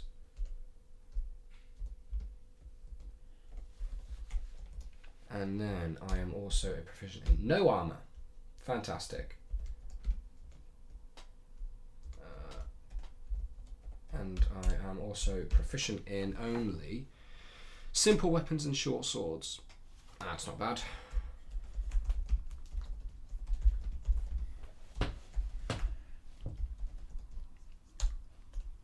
Then what else am I? Uh, saving throws is strength and dexterity. That's pretty good. That's very. So useful, things that actually. you're proficient in for the audience listening basically means the things you're good at. Yeah. So and if you, don't u- really if- need training to get good at. you- if you use anything that you're not proficient in, you're going to have less of a bonus on the rolls that you make to determine how successful you are at trying to do things. Mm. Um, so each class gets a different list of things that you're good at per- pertaining to what you do. Um, so you're proficient with simple weapons and short swords as well, which is pretty cool. Mm. Although monks don't really need Don't really need weapons, weapons. but that's no. good and it's useful to know. Choose two from acrobatics, athletics, history, insight, religion, and stealth. Mm. Well, I'm already proficient in athletics because I'm a giant Yes. or Goliath even. Uh, so I'm thinking. So that whittles down the list a little bit, which is cool. Hmm. Acrobatics, history, insight, religion, or stealth. Well, I'm thinking. I always like to go over fl- uh, acrobatics because you never know. You might need it, and I might choose stealth. as I think well. it would be worth it as a monk. Yeah. I might do stealth as well. 'cause Stealth we do use quite a lot as well. So now, now I'll do We that. do. Um, That's a good choice, sir. Good choice. yes. So now, Good starting job, sir. equipment. Starting So there's equipment. a couple of ways you can do this uh, for everybody listening. When you get to the equipment section of your class, you can choose predetermined uh, things from what's on the list here, which is usually pretty s- good to go with because it's kind of standard for every class. Um, or you can instead um, choose something different. Yeah. um, you can go to the uh, the optional rules section of the book, and you can basically you get each class gets ex- uh, specific funds that are randomly generated by some dice rolls, and then you basically go to the equipment page and you shop for what you want based on what you Yes. get. Um, but I presume that Ryan's probably going to go with the standard selection. Mm. So I'm just thinking. So What you eyeing up? You get to choose from any simple weapon or a short sword. to any simple weapon that is That's very very that's broad very list, that broad. is. So it's any range simple range weapon, and any just simple melee weapon. That's that's very bloody hell, Bloody hell, son. bloody hell, mate. Part of me is thinking the short sword because it's finesse, and you can use your dex mod. Doesn't that mean? Or you could use your dexterity as the uh, attack. Um, is a short sword finesse? yes, it is. Finesse and light. You can. You can use dex or Mm. strength to determine it. Yes. My strength, anyway. But that's. I was going to say, you're pretty good in strength now because you're a Goliath, so you, you get that bonus, which is the, the plus two already before you roll your numbers. Yeah. Uh, one, of the, one of the things we will do after we've written down all of Ryan's abilities is we will do some fun stuff, which is rolling out his ability scores, Yeah. which he'll put into the boxes on the left hand side. Mm-hmm. and obviously we'll add on to any of the bonuses he's already got and then Mm. we'll determine all our ability scores which is quite a fun thing to do really brings the character together I'm I'm thinking short sword because that's very versatile. Not actually versatile, like you use like double hand and stuff so like you that. can but you can like- ha- or you can have any simple weapon which is a club yeah daggers I've, I've seen. I already come with ten darts, so that's pretty good. a great club which you can use two-handed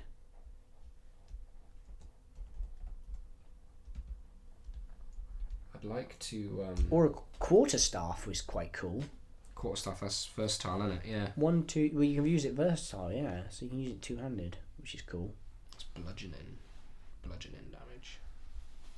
spears, a light hammer, thrown, uh, a mace, javelin, hand axe. Mm. All very interesting. So I'm thinking of do I don't know, just maybe. S- okay, so it's either quarter staff or short sword. That's what you're thinking. Yeah. Because something versatile is good to have. As a quarter staff. And it does bludgeoning, so that'd be good against skeletons. Skeletons take bludgeoning damage. Hmm. What are you thinking? Oh, I don't know. Do you think a quarter staff would be good for others? and- I think the anyway? quarterstaff would Yeah. be would be quite good quarter staff. There we are. because So- it's versatile. You can whack people over the head. It's kind of the typical monk thing to go with to have a s- giant stick that you hit Yeah. people with, but it's versatile. Um, you can use it, which is good. You can use it one-handed, which means you can still get your um, unarmed uh, offhand strikes that you will get as a monk, which is one of the features that I know they have yeah, um, because you your your main weapons are your fist. You punch things. Hmm. So yeah, you'll get that. darts are one d four, one d four damage. What is that? Piercing. Yes, piercing. Yes, they are piercing damage. And then quarter staff Oh, is you get ten darts. Okay, Oh, Wow. interesting. one d uh, uh, uh, uh, six. Bludgeoning damage. But then.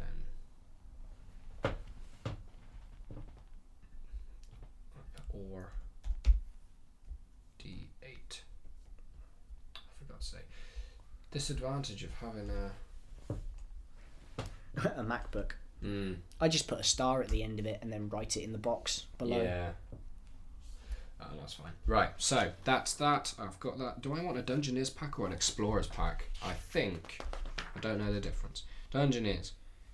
Uh, It's very interesting picking up different packs for your characters I because think- I've I've never honestly done a de- deep dive into what I have. yeah, no, and neither have I. I don't think we really look at it that much in our It's not something you look at it that much, but actually in early levels, it's something I would I would re- a uh, tip for new players. Don't forget about what pack you have because there's a Hmm. Yeah. lot of useful items in it. I'm thinking as a monk, they'd go more the explorers pack than dungeoneers. Yeah, I think so.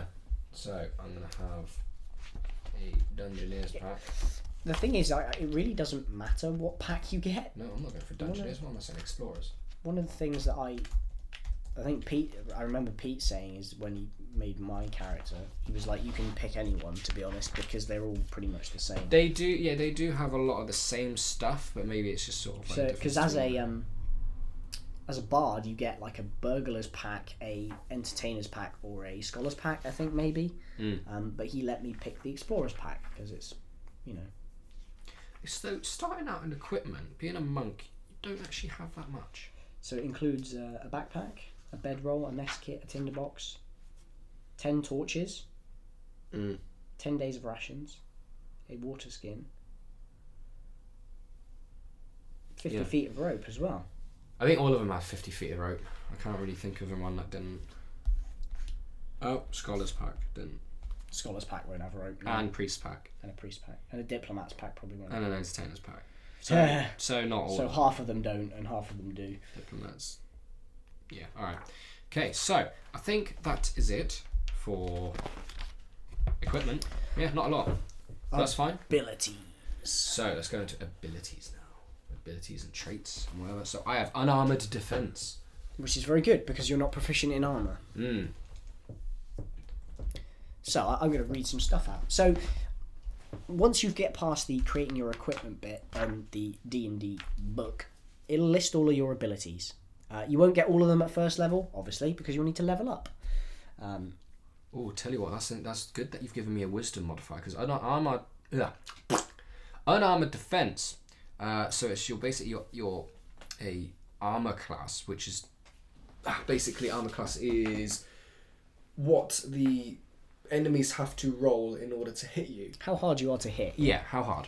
so that's if ten. you have an armor class of 15, for example, uh, the enemy would have to roll, whoever's attacking you would have to roll above a 15 to hit you. Fifteen or higher. Yeah. Yeah. If they roll below that, they miss you. Yep. Simple as that. Um, so AC equals 10 plus your dexterity modifier plus your wisdom modifier. So it's a good job that I've chosen your thing because I've got an extra, got an e- extra bonus wisdom, there. Yes. Uh, martial arts. Oh, yeah. Oh, yes. Martial arts. Martial arts. So basically, I can use dexterity instead of strength for attack on damage rolls of your unarmed strength and monk weapons. So yeah, I could just use my fists. Um, can roll a d4 in place of a normal damage for your unarmed stripe. Um, yeah. Use the attack action with your unarmed strength on monk weapon in your turn. You make one unarmed strength as a bonus action. Wow, so I can attack a lot of times. And I think that's it for level one. It's pretty good. Yeah. yeah, so if you punch somebody, you get to punch somebody again on your bonus action. Nice. Uh, that go- that'll go into Um, also, if you hit somebody with your quarterstaff, you can also do the same. So if you're holding it in one hand, you can go pop. punch and the other. Punch. Yeah, that's very useful. So you basically, um, a few classes get to attack twice, but monks get it at first level, Nice. which is which is pretty cool, straight off the bat. Um,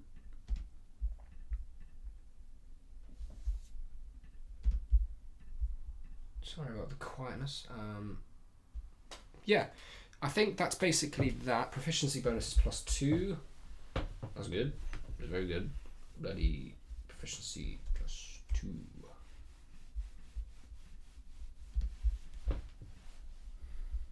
This is the problem again.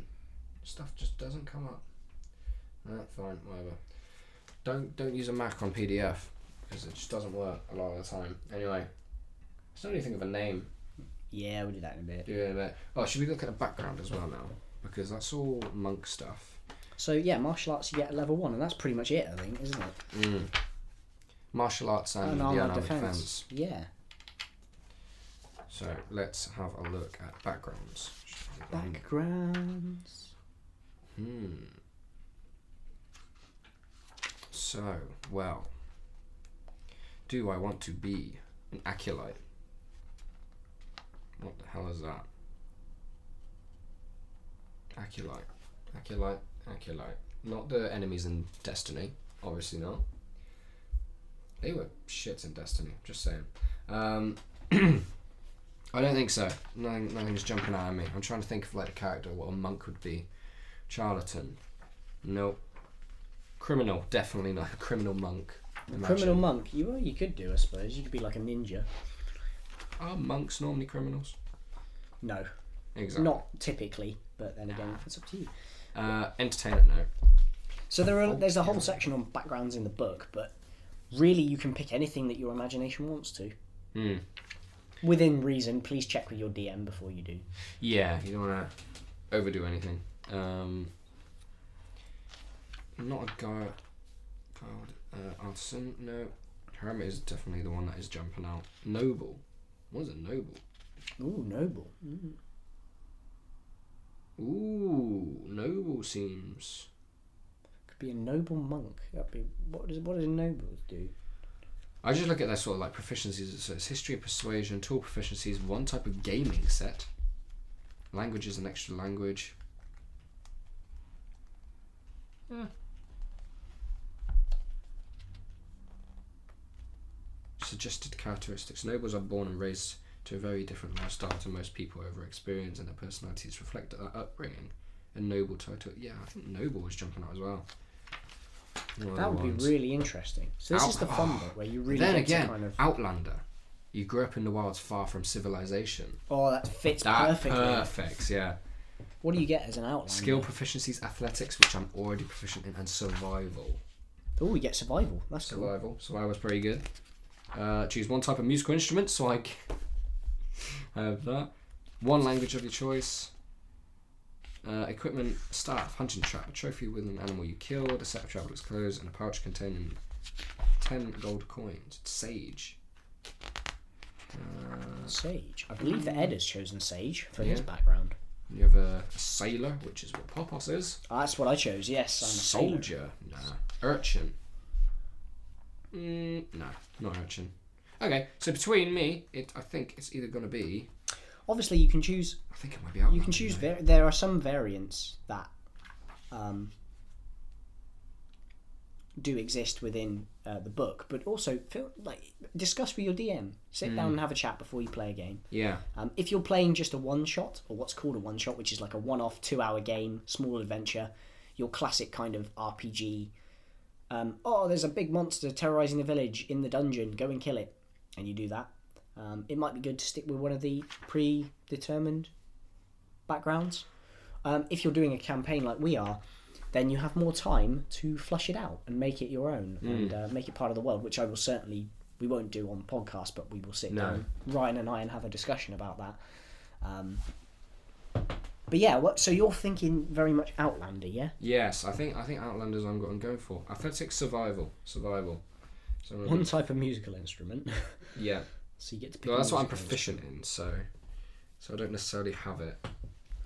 Oh, tool proficiencies. So you're already yeah. So you're yeah you're you're proficient in. So ah, that's so you as a monk you got to choose between a musical instrument or a toolkit to be proficient. I've just in. got both, And 'cause you've now just I'm- got both yeah. anyway. That's good. That's brilliant. That is. Um, right, so athletics and survival. That's what I'm proficient in, and also Uh, survival's wisdoms, which I've yeah. gained another thing because of you.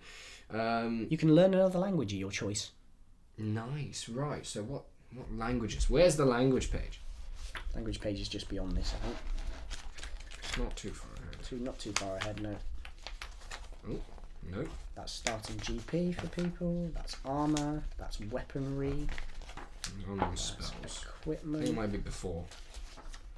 Uh, Most certainly is before. Right, let's have a look. I might be wrong. It might be before the races. Yeah. There it is, wisdom. Yeah. Yeah. there you go. Uh, what languages? What, what languages are there?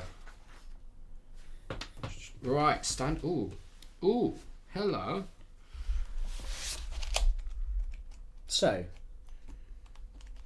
what would your monk Goliath, living in the mountains, preferably know as a secondary language hmm. or third language, even because you know giant and um, common anyway? Ooh. Hmm. Gotta think. Who are you most likely to come across? Well, the kingdom that you are based Yes. in is an elven, ancient elven kingdom. Might do that one then. So, assuming that there would be some kind of discussion between the two about um, kind of territory or diplom, you know, diplomacy of any kind. Diplomacy. What am I on about? Diplomacy. I, I am a diplomacy. Um, I'm a dip, dipshit anyway. Uh, but so the, the landscape is mainly made up of elves, half elves, and humans. Mm. Mainly, there is more variation than that since the great fall of the old empire. But the old empire was elvish. Yeah. So you, you, the Goliaths would be quite an ancient race in this world. Um, but again, it's really up to you, man. Like, I might do Elvish because yeah. Elvish is quite uh, gnome. gnome. I'm a Gnoblin. Sorry, have you seen that new Gnoblin? I'm not a gnoblin. Right. I'm not a gnelf. I'm a gnome. gnome. Sorry, everyone, we just done you. Uh, and Elvish, right? Elvish. El. Uh, right. There's sort of interesting ones. For example, Ryan could have chosen dwarvish because dwarves do tend to live in the mountains, and you may have come across some. Mhm. But yeah, no, I think elvish is a good choice. Elvish is a good choice. Um, so I can definitely makes sense. Something that you would have picked up. Um, Right, hang on. What is what is what am I? What am I? What am I in my life? Um so one my choice, one type of musical instrument. Where's the musical instruments? What page? Probably 150 again, isn't it? it's 150 on the equipment page. You're Nice. getting it Uh, down the bottom Where? on the left. What? What? Oh no, it's it's on the it's yeah. Sorry, Next it's, the- page. It's the next Oh. one after that. Um, It's underneath all the toolkits. Yeah. Ah, musical instruments. What do I want? Um, what would a guy in the mountains play? Bagpipes. I mean, you can have the bagpipes if you want. Um, oh, a horn. Ooh, a horn might be quite cool. Horn would be cool. I have a horn. Horn. Uh, so a viola, or viol, is I guess a type of violin. Um, Now, horn would be cool. a schwan is So, obviously a pan oh, flute, I'm proficient in it. I don't actually have it. horns, lyra, lute, flute. You're proficient in it, but you don't actually have. Don't, I it. don't actually have it. I see. Right. What else am I got? Well, I mean, you can. so, equipment. I have a staff. I have a hunting trap. This is so cool. You have a staff. Well, that can be a quarter staff, so that can kind of blend into one, can't it? Yeah. I wouldn't imagine you'd carry two sticks around. You could do if you wanted to. Maybe the other staff has some importance. Again, it's up to you. Um, that's the the great thing about this is you can weave kind of. You know, a lot, a lot of people p- play D and D just on the face of it, and that's fine, and that's great, and it's fun. But for somebody like me, especially now I'm building a world, I really appreciate the storytelling elements and uh, the kind of role playing aspect and the the world building that you can have from just little details like that you have a staff. Maybe Mm. it means something. Maybe it's engravings on it. You know, all this kind of stuff Hmm. all adds up. And A a pouch hunting trap, a containing- trophy of an animal that you've killed, What is that? Ten gold pieces. a set of traveller's goals, and a pouch containing ten. We gold could pieces. quickly try and determine how much money I've got as well. Uh, that That's this is one. no. That is Ed made the same mistake. I need to tell him actually. This is for if starting equipment. If you want to buy equipment rather than taking the standard stuff, this determines how much money you have to buy stuff. Because we added it up as an elf, or no, as a wizard, he gets like like two hundred gold. It's ridiculous. So yeah, it doesn't make any sense for you to start with that much money. Yeah. Um, basically, what that is is for if you choose the variant where you don't take the standard equipment and you want to buy your own stuff. Okay. Basically, so you you you roll those dice, you add that up, and that's how much you can spend. And then obviously you'd have anything left over that you could put into your pouch. Yeah. but, yeah. Um, Again, so I'll yeah. just say I'll start from ten. so you start off with ten, yeah. Uh, I think that's all Which, for the to be Outlanders. honest, everybody starts with 10, maybe except from like a lawmaker who has maybe slightly more. For Noble has 25 gold, for example, obviously, because he's a noble. Um, hermit only has 5 gold, because it's a hermit. Um, I do believe that that is everything. Oh, hang on. Martial arts is 1d4, isn't it? Yeah, 1d4. 1d4. Um, I do believe so. So, sh- what's next, Mr. Dungeon Master? and the gnome. Oh, sorry. I just, so I've got that in your head. you've now. done that, so I think we better roll some stats, don't we? Yep. Right, as a as a monk, I mean, it says dexterity is your highest ability score, followed by wisdom. Hmm. This is going to be hard because as a Goliath. Always the, qu- on the quick build thing. Yeah, the quick build is always a good idea to um, It- yeah, that's that's what it, it, get a um, feel for the character. Yeah. Um, so yeah, wisdom is you've got some spell casting that one. uses wisdom, and also all of your unarmored defense relies on dex and wisdom. So yeah, I so would think dex and wisdom would be good. because I got two in strength anyway, Constitution I got Yeah, one that's already. good from the Goliath. So, Constitution, you got the one. Yeah, you won't be needing charisma, and you probably won't be needing intelligence Intelligence. either, um, because you're Trying to more think of- wise than you are intelligent. I'm proficient in strength, in saving throws, and dexterity. So yeah, I think dexterity is dexterity and wisdom is what I'm. prof- Let's uh, roll some numbers first. and roll then some we can, numbers. um, right. So the way you do this, guys, ability scores. It explains it in the book, but I'll do a quick overview. To determine your the six numbers on the left hand side of your character page, your um, your s- uh, skill scores, um, and therefore that determining all of the other little boxes that are right next to it to the right hand side, which we'll get to in a minute, and also determining things like your Starting hit, hit- points. Mm-hmm. hit- starting hit points, starting armor class, and your initiative, and other important things. Um, you need to roll some numbers. So we do this six times. You can take the standard ones that they've got in the book, which are pretty good. There is a standard list of six if you want to just quick build it, or you can roll four d six six times, like we're going to do, Now we can and do. take the three highest numbers. Mm. right. So, first one, lads. Here we go. Oh, Ho, ho, ho. Well, Re- I've dropped re-roll one. the ones that I drop on the floor. dropped one That's a on the six, floor. five, and five though, Jesus Christ. because that's pretty darn good. yeah. So Wow, six, five, everyone. and five. So what's that? Sixteen. That's a 16 to start, ladies and gentlemen. That's a which good start. That's a very good is start. really, really good. so I commentating on football. and here we go. He's gonna shoot the top bins. Six, three, and two. Right. That's not bad. Six. It's 11. Yeah, not bad. Could be bad. but it's fine. Good, yeah. I could probably use that on the strength because I got plus. So what two you on it. basically do, guys, is when you're rolling these numbers, you roll them all, and then you choose which the top number three. to go. You choose the top three dice, and that adds up to the number. And then you choose which numbers you want to put where in your ability scores. Yeah, Bearing in mind of any modifiers that you may already have, and also what you're going to need for your class. Hmm. So, as Ryan said, wisdom and dex are probably the two that he's going to focus on. Mm-hmm. Um, for me as a bard, charisma, because that's my spellcasting modifier. yes. So all of my spell saves and stuff are determined You- through that. People can sort of average them out, but Which it is doesn't. kind of what I've done as a bard. you, you've you accidentally did that. I would have yeah, said. but it kind of also plays into bards being kind of jacks of all trades. yeah, yeah, yeah.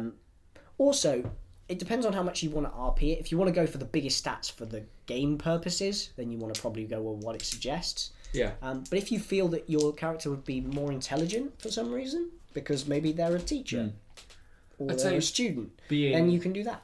Being a Goliath in the mountains wouldn't be that intelligent. You'd You'd be wise. You'd be very wise, yes, because you're an would ancient be. Uh, race. yeah. Um, charisma, you'd be you'd be charismatic, but you wouldn't be overly charismatic. Yeah. You'd be more hardy and This is this is definitely you'd be a little bit more seriously focused about things. third one. That's a good roll as That's well. a good one. Six, five, and four. That's fifteen. Fifteen, mate. That's a fifteen. These are very good rolls. They're all above ten so far. Yeah. Touch wood. my desk is wood, so that's good. Right, so three done, three to go. Let's go. And I've dropped one again. That's a six and a five Six though. and five. And a one. And a one. Wow, Nice. that's fucking shocking. Twelve though, still. Twelve. I was about to say that's shocking, but it's not really. It's not that bad, no. Yeah. So These are good rolls so far, Ryan. So is And it you- but two don't more? forget you got the modifier, so this is going to be a good. it character could be roll. very This is meaty. Right. So uh, Four, six, five, and five, six and a again. four. Six, five, and a four. Fucking hell, man. good. Oh, you 15 again. unbelievable. Fifteen again. This is Right. mad. You've got so some good dice rolling once skills. more. This is going to be a very meaty character. I'm Uno happy with this. Max. Here we go. Six, Oh my word. four, and a one. Right. So eleven again. Eleven again. So, So, you got all over ten, which we- is brilliant. We know where intelligence and charisma's going. Eleven and eleven. Eleven. Um, you'll probably also see in the book, guys, just so I'll mention it while I'm here, well, before we get into how to calculate modifiers, um, there's another variant. You can make custom ability scores where you use a point system to buy numbers.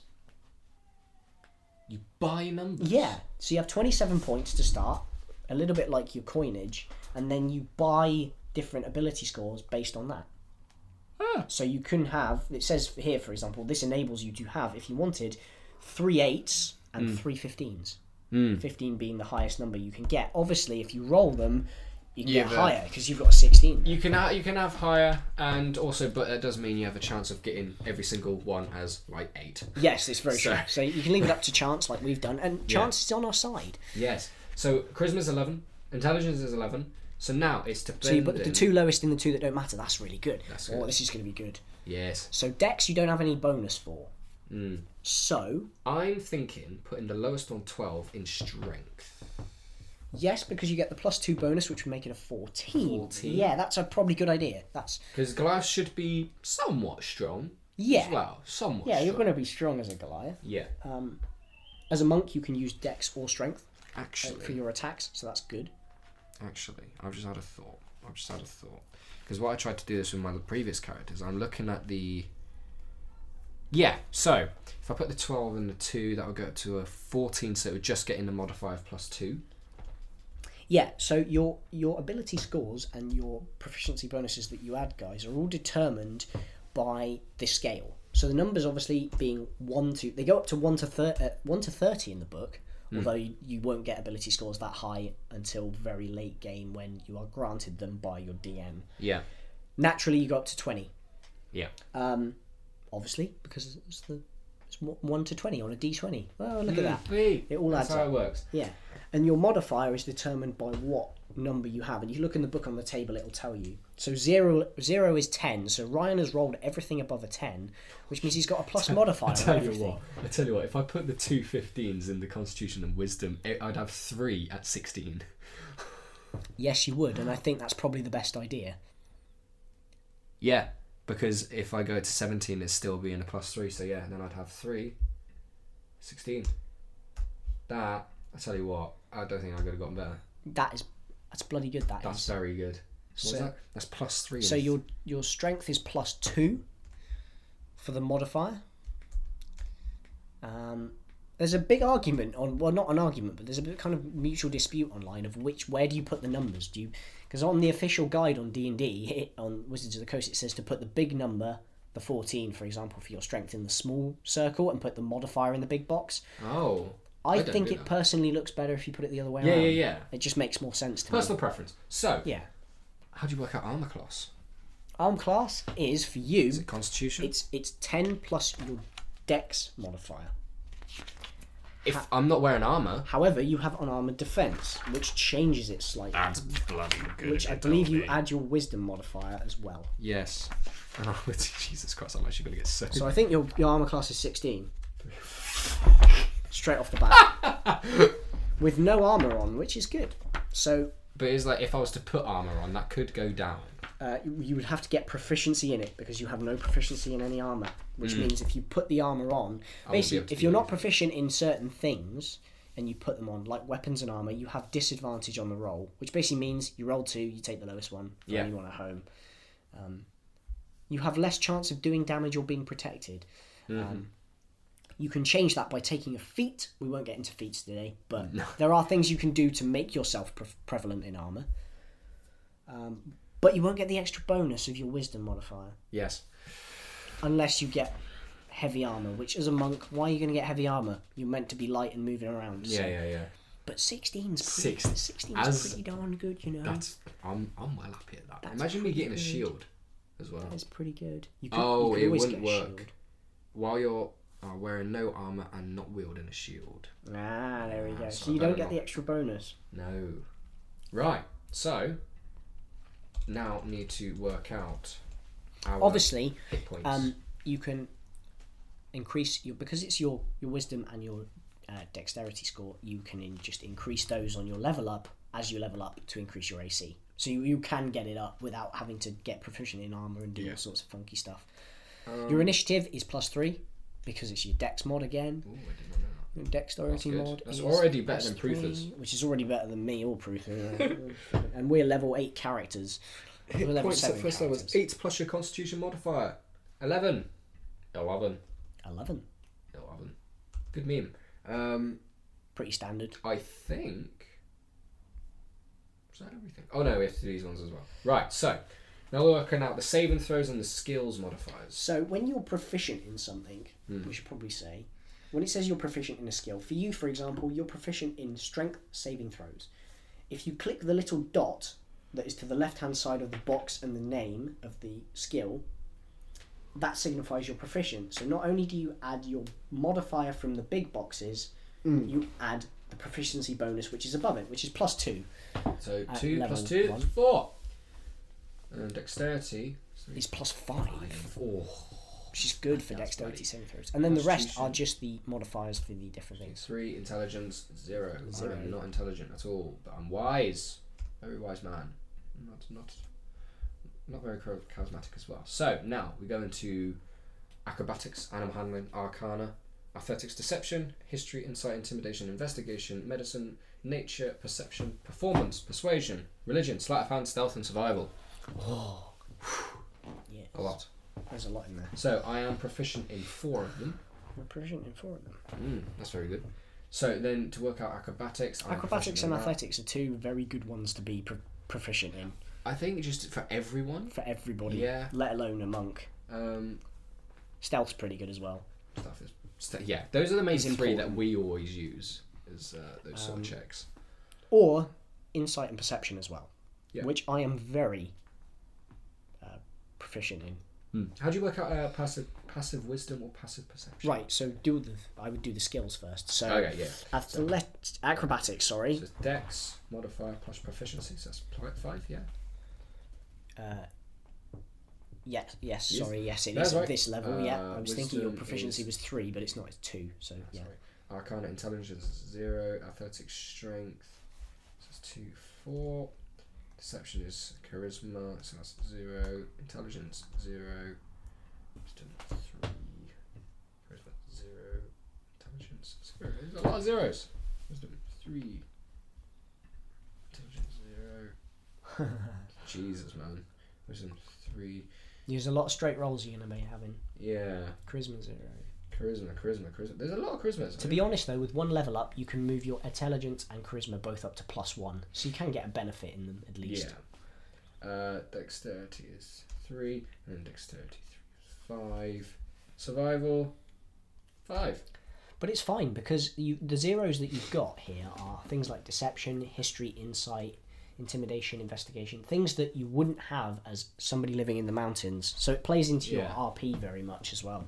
Yeah. That you've got the certain stats that And you have. you know, if you're going to be in a party in Dungeons and Dragons, you might have someone that is good in all them, so you just get them to do it. it's the thing about Exactly. parties, man. Yeah, It's a working team a, game. party, working a party that is completely different to you.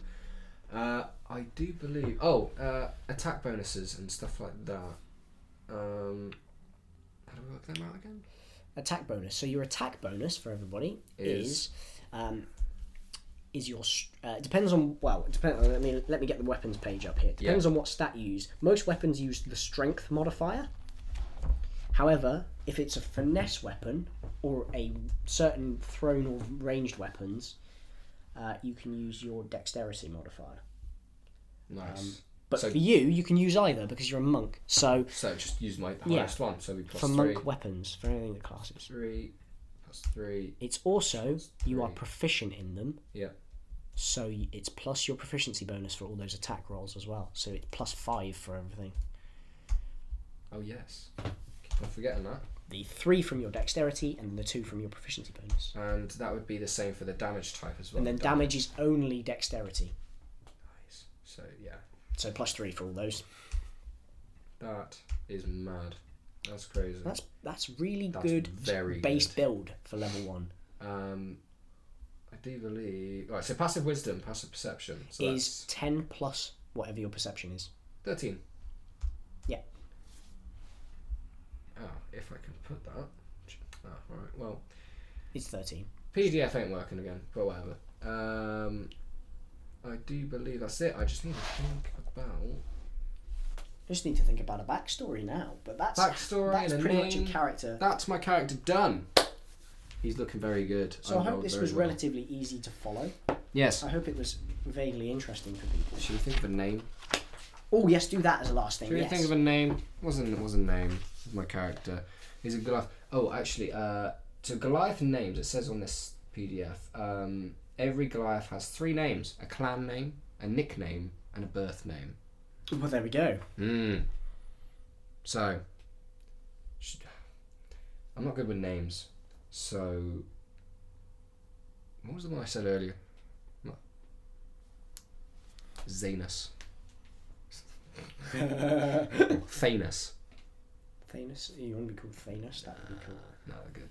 No, it's two on the nose of Thanos. You can make it one of your clan names, so it would be the name that you're not widely known as, but your clan name would be. Or nickname. I might just stick with the one name. Um, but yeah, it's sort of like it's these PDFs and what they've got. It's you. You're you could have them. You could choose to have them, but you don't have to. Yeah, always everything in the book is. Um, there's a load of suggestions all, Yeah. all the time. It will suggest names. It will suggest for each class. It gives you, as we read out earlier, the quick build for each class, telling you which stats to make your highest. Yeah. But obviously, your backstory is one of the great elements about D and D and uh, the RP aspect, and you can play that up um, as much as you want. You know, so do your own research on a cool name that you think you might know, um, whether you have just a single name or a surname or I am just looking on a name generator, but then. Hmm. So, right. I am looking for a Goliath. Goliath. Goliath. Goliath. Is that it? Ah. Jesus Christ, that long. wow. Storm Vigor. Storm Vigor. Storm Vigor. My own names. Uh, We've come up with a, uh, Kavarian. a random generator here. Well, some of these names are just Maglath, Kalumuluan. Zanan, Tree Watcher. Tree Watcher, Tree Watcher. It's like drink water. Vijak. Danny Watch, Tree Watcher, Jesus. Uh, Zadath. Ooh. Zadath, Oh my god, somebody's name. Thorhak. Ergmith. Urgmith, Vegathag. There's a re- oh, I love this. Vanath. Farin. Garok. Farin's quite cool. Farin. Farin. That's very uh, that's very Tolkien. That is esque. Oh, yeah. Farin. Tharin would be the. If I don't find a better name, I'll use that. Tharin. Garok. Garok again. Um, Orokan. Um, Zupath, Tupath, Gagan. Gagan. Pakin. Zarian, Hmm. Talpeth. Ganak.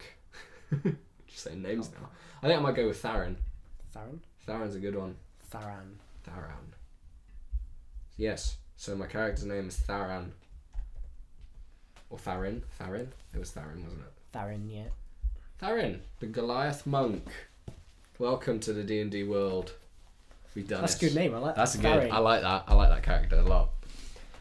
That's gonna be good. It's gonna be a long time until we're playing my campaign, but um, It's there. he's there now. He's in the wings. We've rolled him up.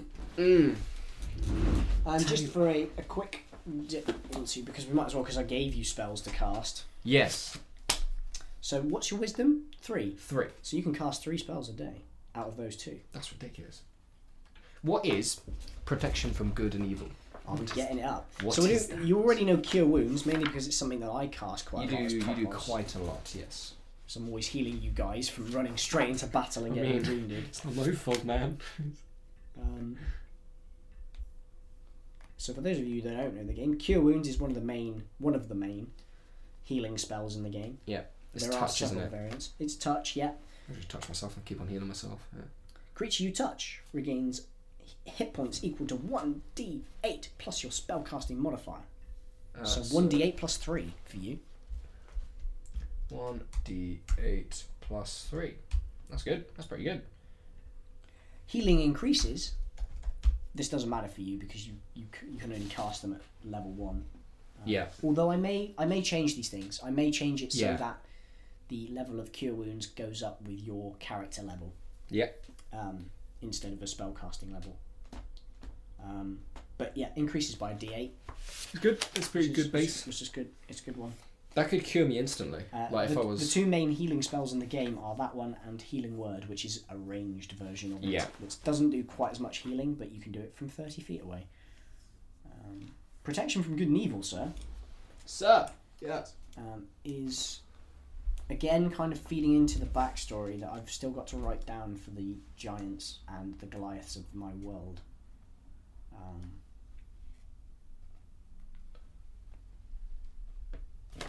protection from good and evil. One action touch. It's a concentration spell for 10 minutes. Oh yeah. Ah. Sorry, just fiddling with stuff. So, it's a concentration spell. It's a concentration spell. Concentration, Touch. touch. Takes one action to cast again, like Cure Wounds. Yep. Um, until the spell ends, one willing creature that you touch has protection from certain types of creatures aberrations, celestials, elementals, fae, fiends, and undead.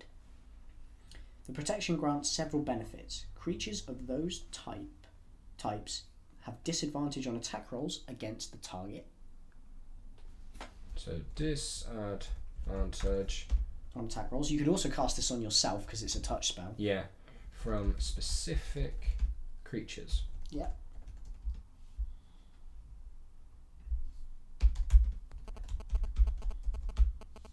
Nice. Also, if Oh. that target has already been charmed, frightened, or possessed by the enemy, um, the target gains advantage on the next saving throw for the relevant effect.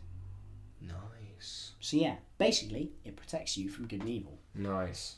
Yeah, it's cool. It's a very useful spell to have, and it's built into your character.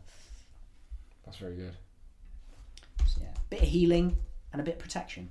Yeah, that'd be very useful to have. So, Obviously, Ryan will not be able to cast them at higher levels because he's not a spellcaster of any kind. and Mm. I But think it's my with, way of kind uh, of homebrewing these classes. with being a monk as well at higher levels, you can get some really meaty stuff, meaty, meaty stuff at a monk. You like, can I think, indeed. um, what's the one that I saw that was really stupid? Well, not stupid, but really funny. It's like you can't take fall damage or something like that. Yes. It's yeah, you have just- like cat's agility, yeah. Yeah. Uh, deflected missiles. Uh, slow fall. Yeah, we're going to fall. Catch arrows and stuff as well. You can use your reaction when you fall to reduce any form of damage you take by an equal amount to five times your monk level. That's that's really good. Could have been useful the other day when that guy was just there and he just could have jumped down and grabbed him. Um, get an extra attack at fifth level. That's very good, especially when I have a bonus action as an attack. So that's So yeah, pop, pop. yeah. Unarmed strike. Mm. Thing is about your unarmed strike is it has to be chained in with your attack. Yeah. So it's good that I've got a core staff. So the extra attack actually grants you four attacks per turn. Mm. Because Hmm. you can hit offhand, hit offhand It's- as a monk. Yeah, monks are cool. monks are very very cool. good. They're like kind of like a rogue. They're like a kind of rogue fighter hybrid Yeah. with some interesting things. You get key points. You get evasion. You get can stunning strike. Spend key points to do all these different uh, step of the wind. You can At- dash as a at bonus. tenth level, you're just you you're not immune. You, you are immune to disease and poison. You just can't just get are, yeah. poisoned. yeah. that's good. That's very useful. Wow. Anyway, right. Anything else in I think your that's it. Dungeons I and would be very Dragons interested world? for those of you listening if you want to send a comment in or anything to see whether you went along with us and built a character for Yeah, yourselves or if- how easy if- it was to follow or What jumped out at you when we were describing specific characters and like did you did you have a laugh when we were describing our world? Like are you interested in trying to give D and D a go? I hopefully guess. this is just an eye-opener to um, a different world and, yes. uh, Be a, imaginative. Be a game that is really awesome and if you get the time and the uh, the opportunity to have a go Yeah, I very much recommend it. Good fun. So, Very good fun. thank you everybody much so for listening. I can't even speak today. Jesus. Um, if you'd like to give us well some of your thoughts again, so it's at cityofgeekandpod at gmail.com. Uh, indeed yeah, just send us uh, a, you know give us give us some feedback. Did you like this episode? Um, have you got a question that we could answer on the pod? Um, if you want to give us a review on iTunes, Spotify, or SoundCloud, that's the three platforms we're on at the moment. Um, you can do. Please give us a five star. It'd be it'd be nice, even if you hate us. It'd be useful. I say that every time, but it's good. Um, yeah, uh, thank you very much for listening. Um, stuff is yeah, everything's in the description. Hope you had fun, and we'll see you very soon. stay safe everybody in these Yeah, wacky stay times. safe in the isolation period. yeah Play D and D as Play your D&D. yeah. there this- we go You can, Play you can't. D&D It goes round and roundabouts. This is perfect. do more research on it yeah, have play fun. some D&D with your housemates or whatever Exactly. Right. Oh, goodbye, guys. See you very soon. yeah see ya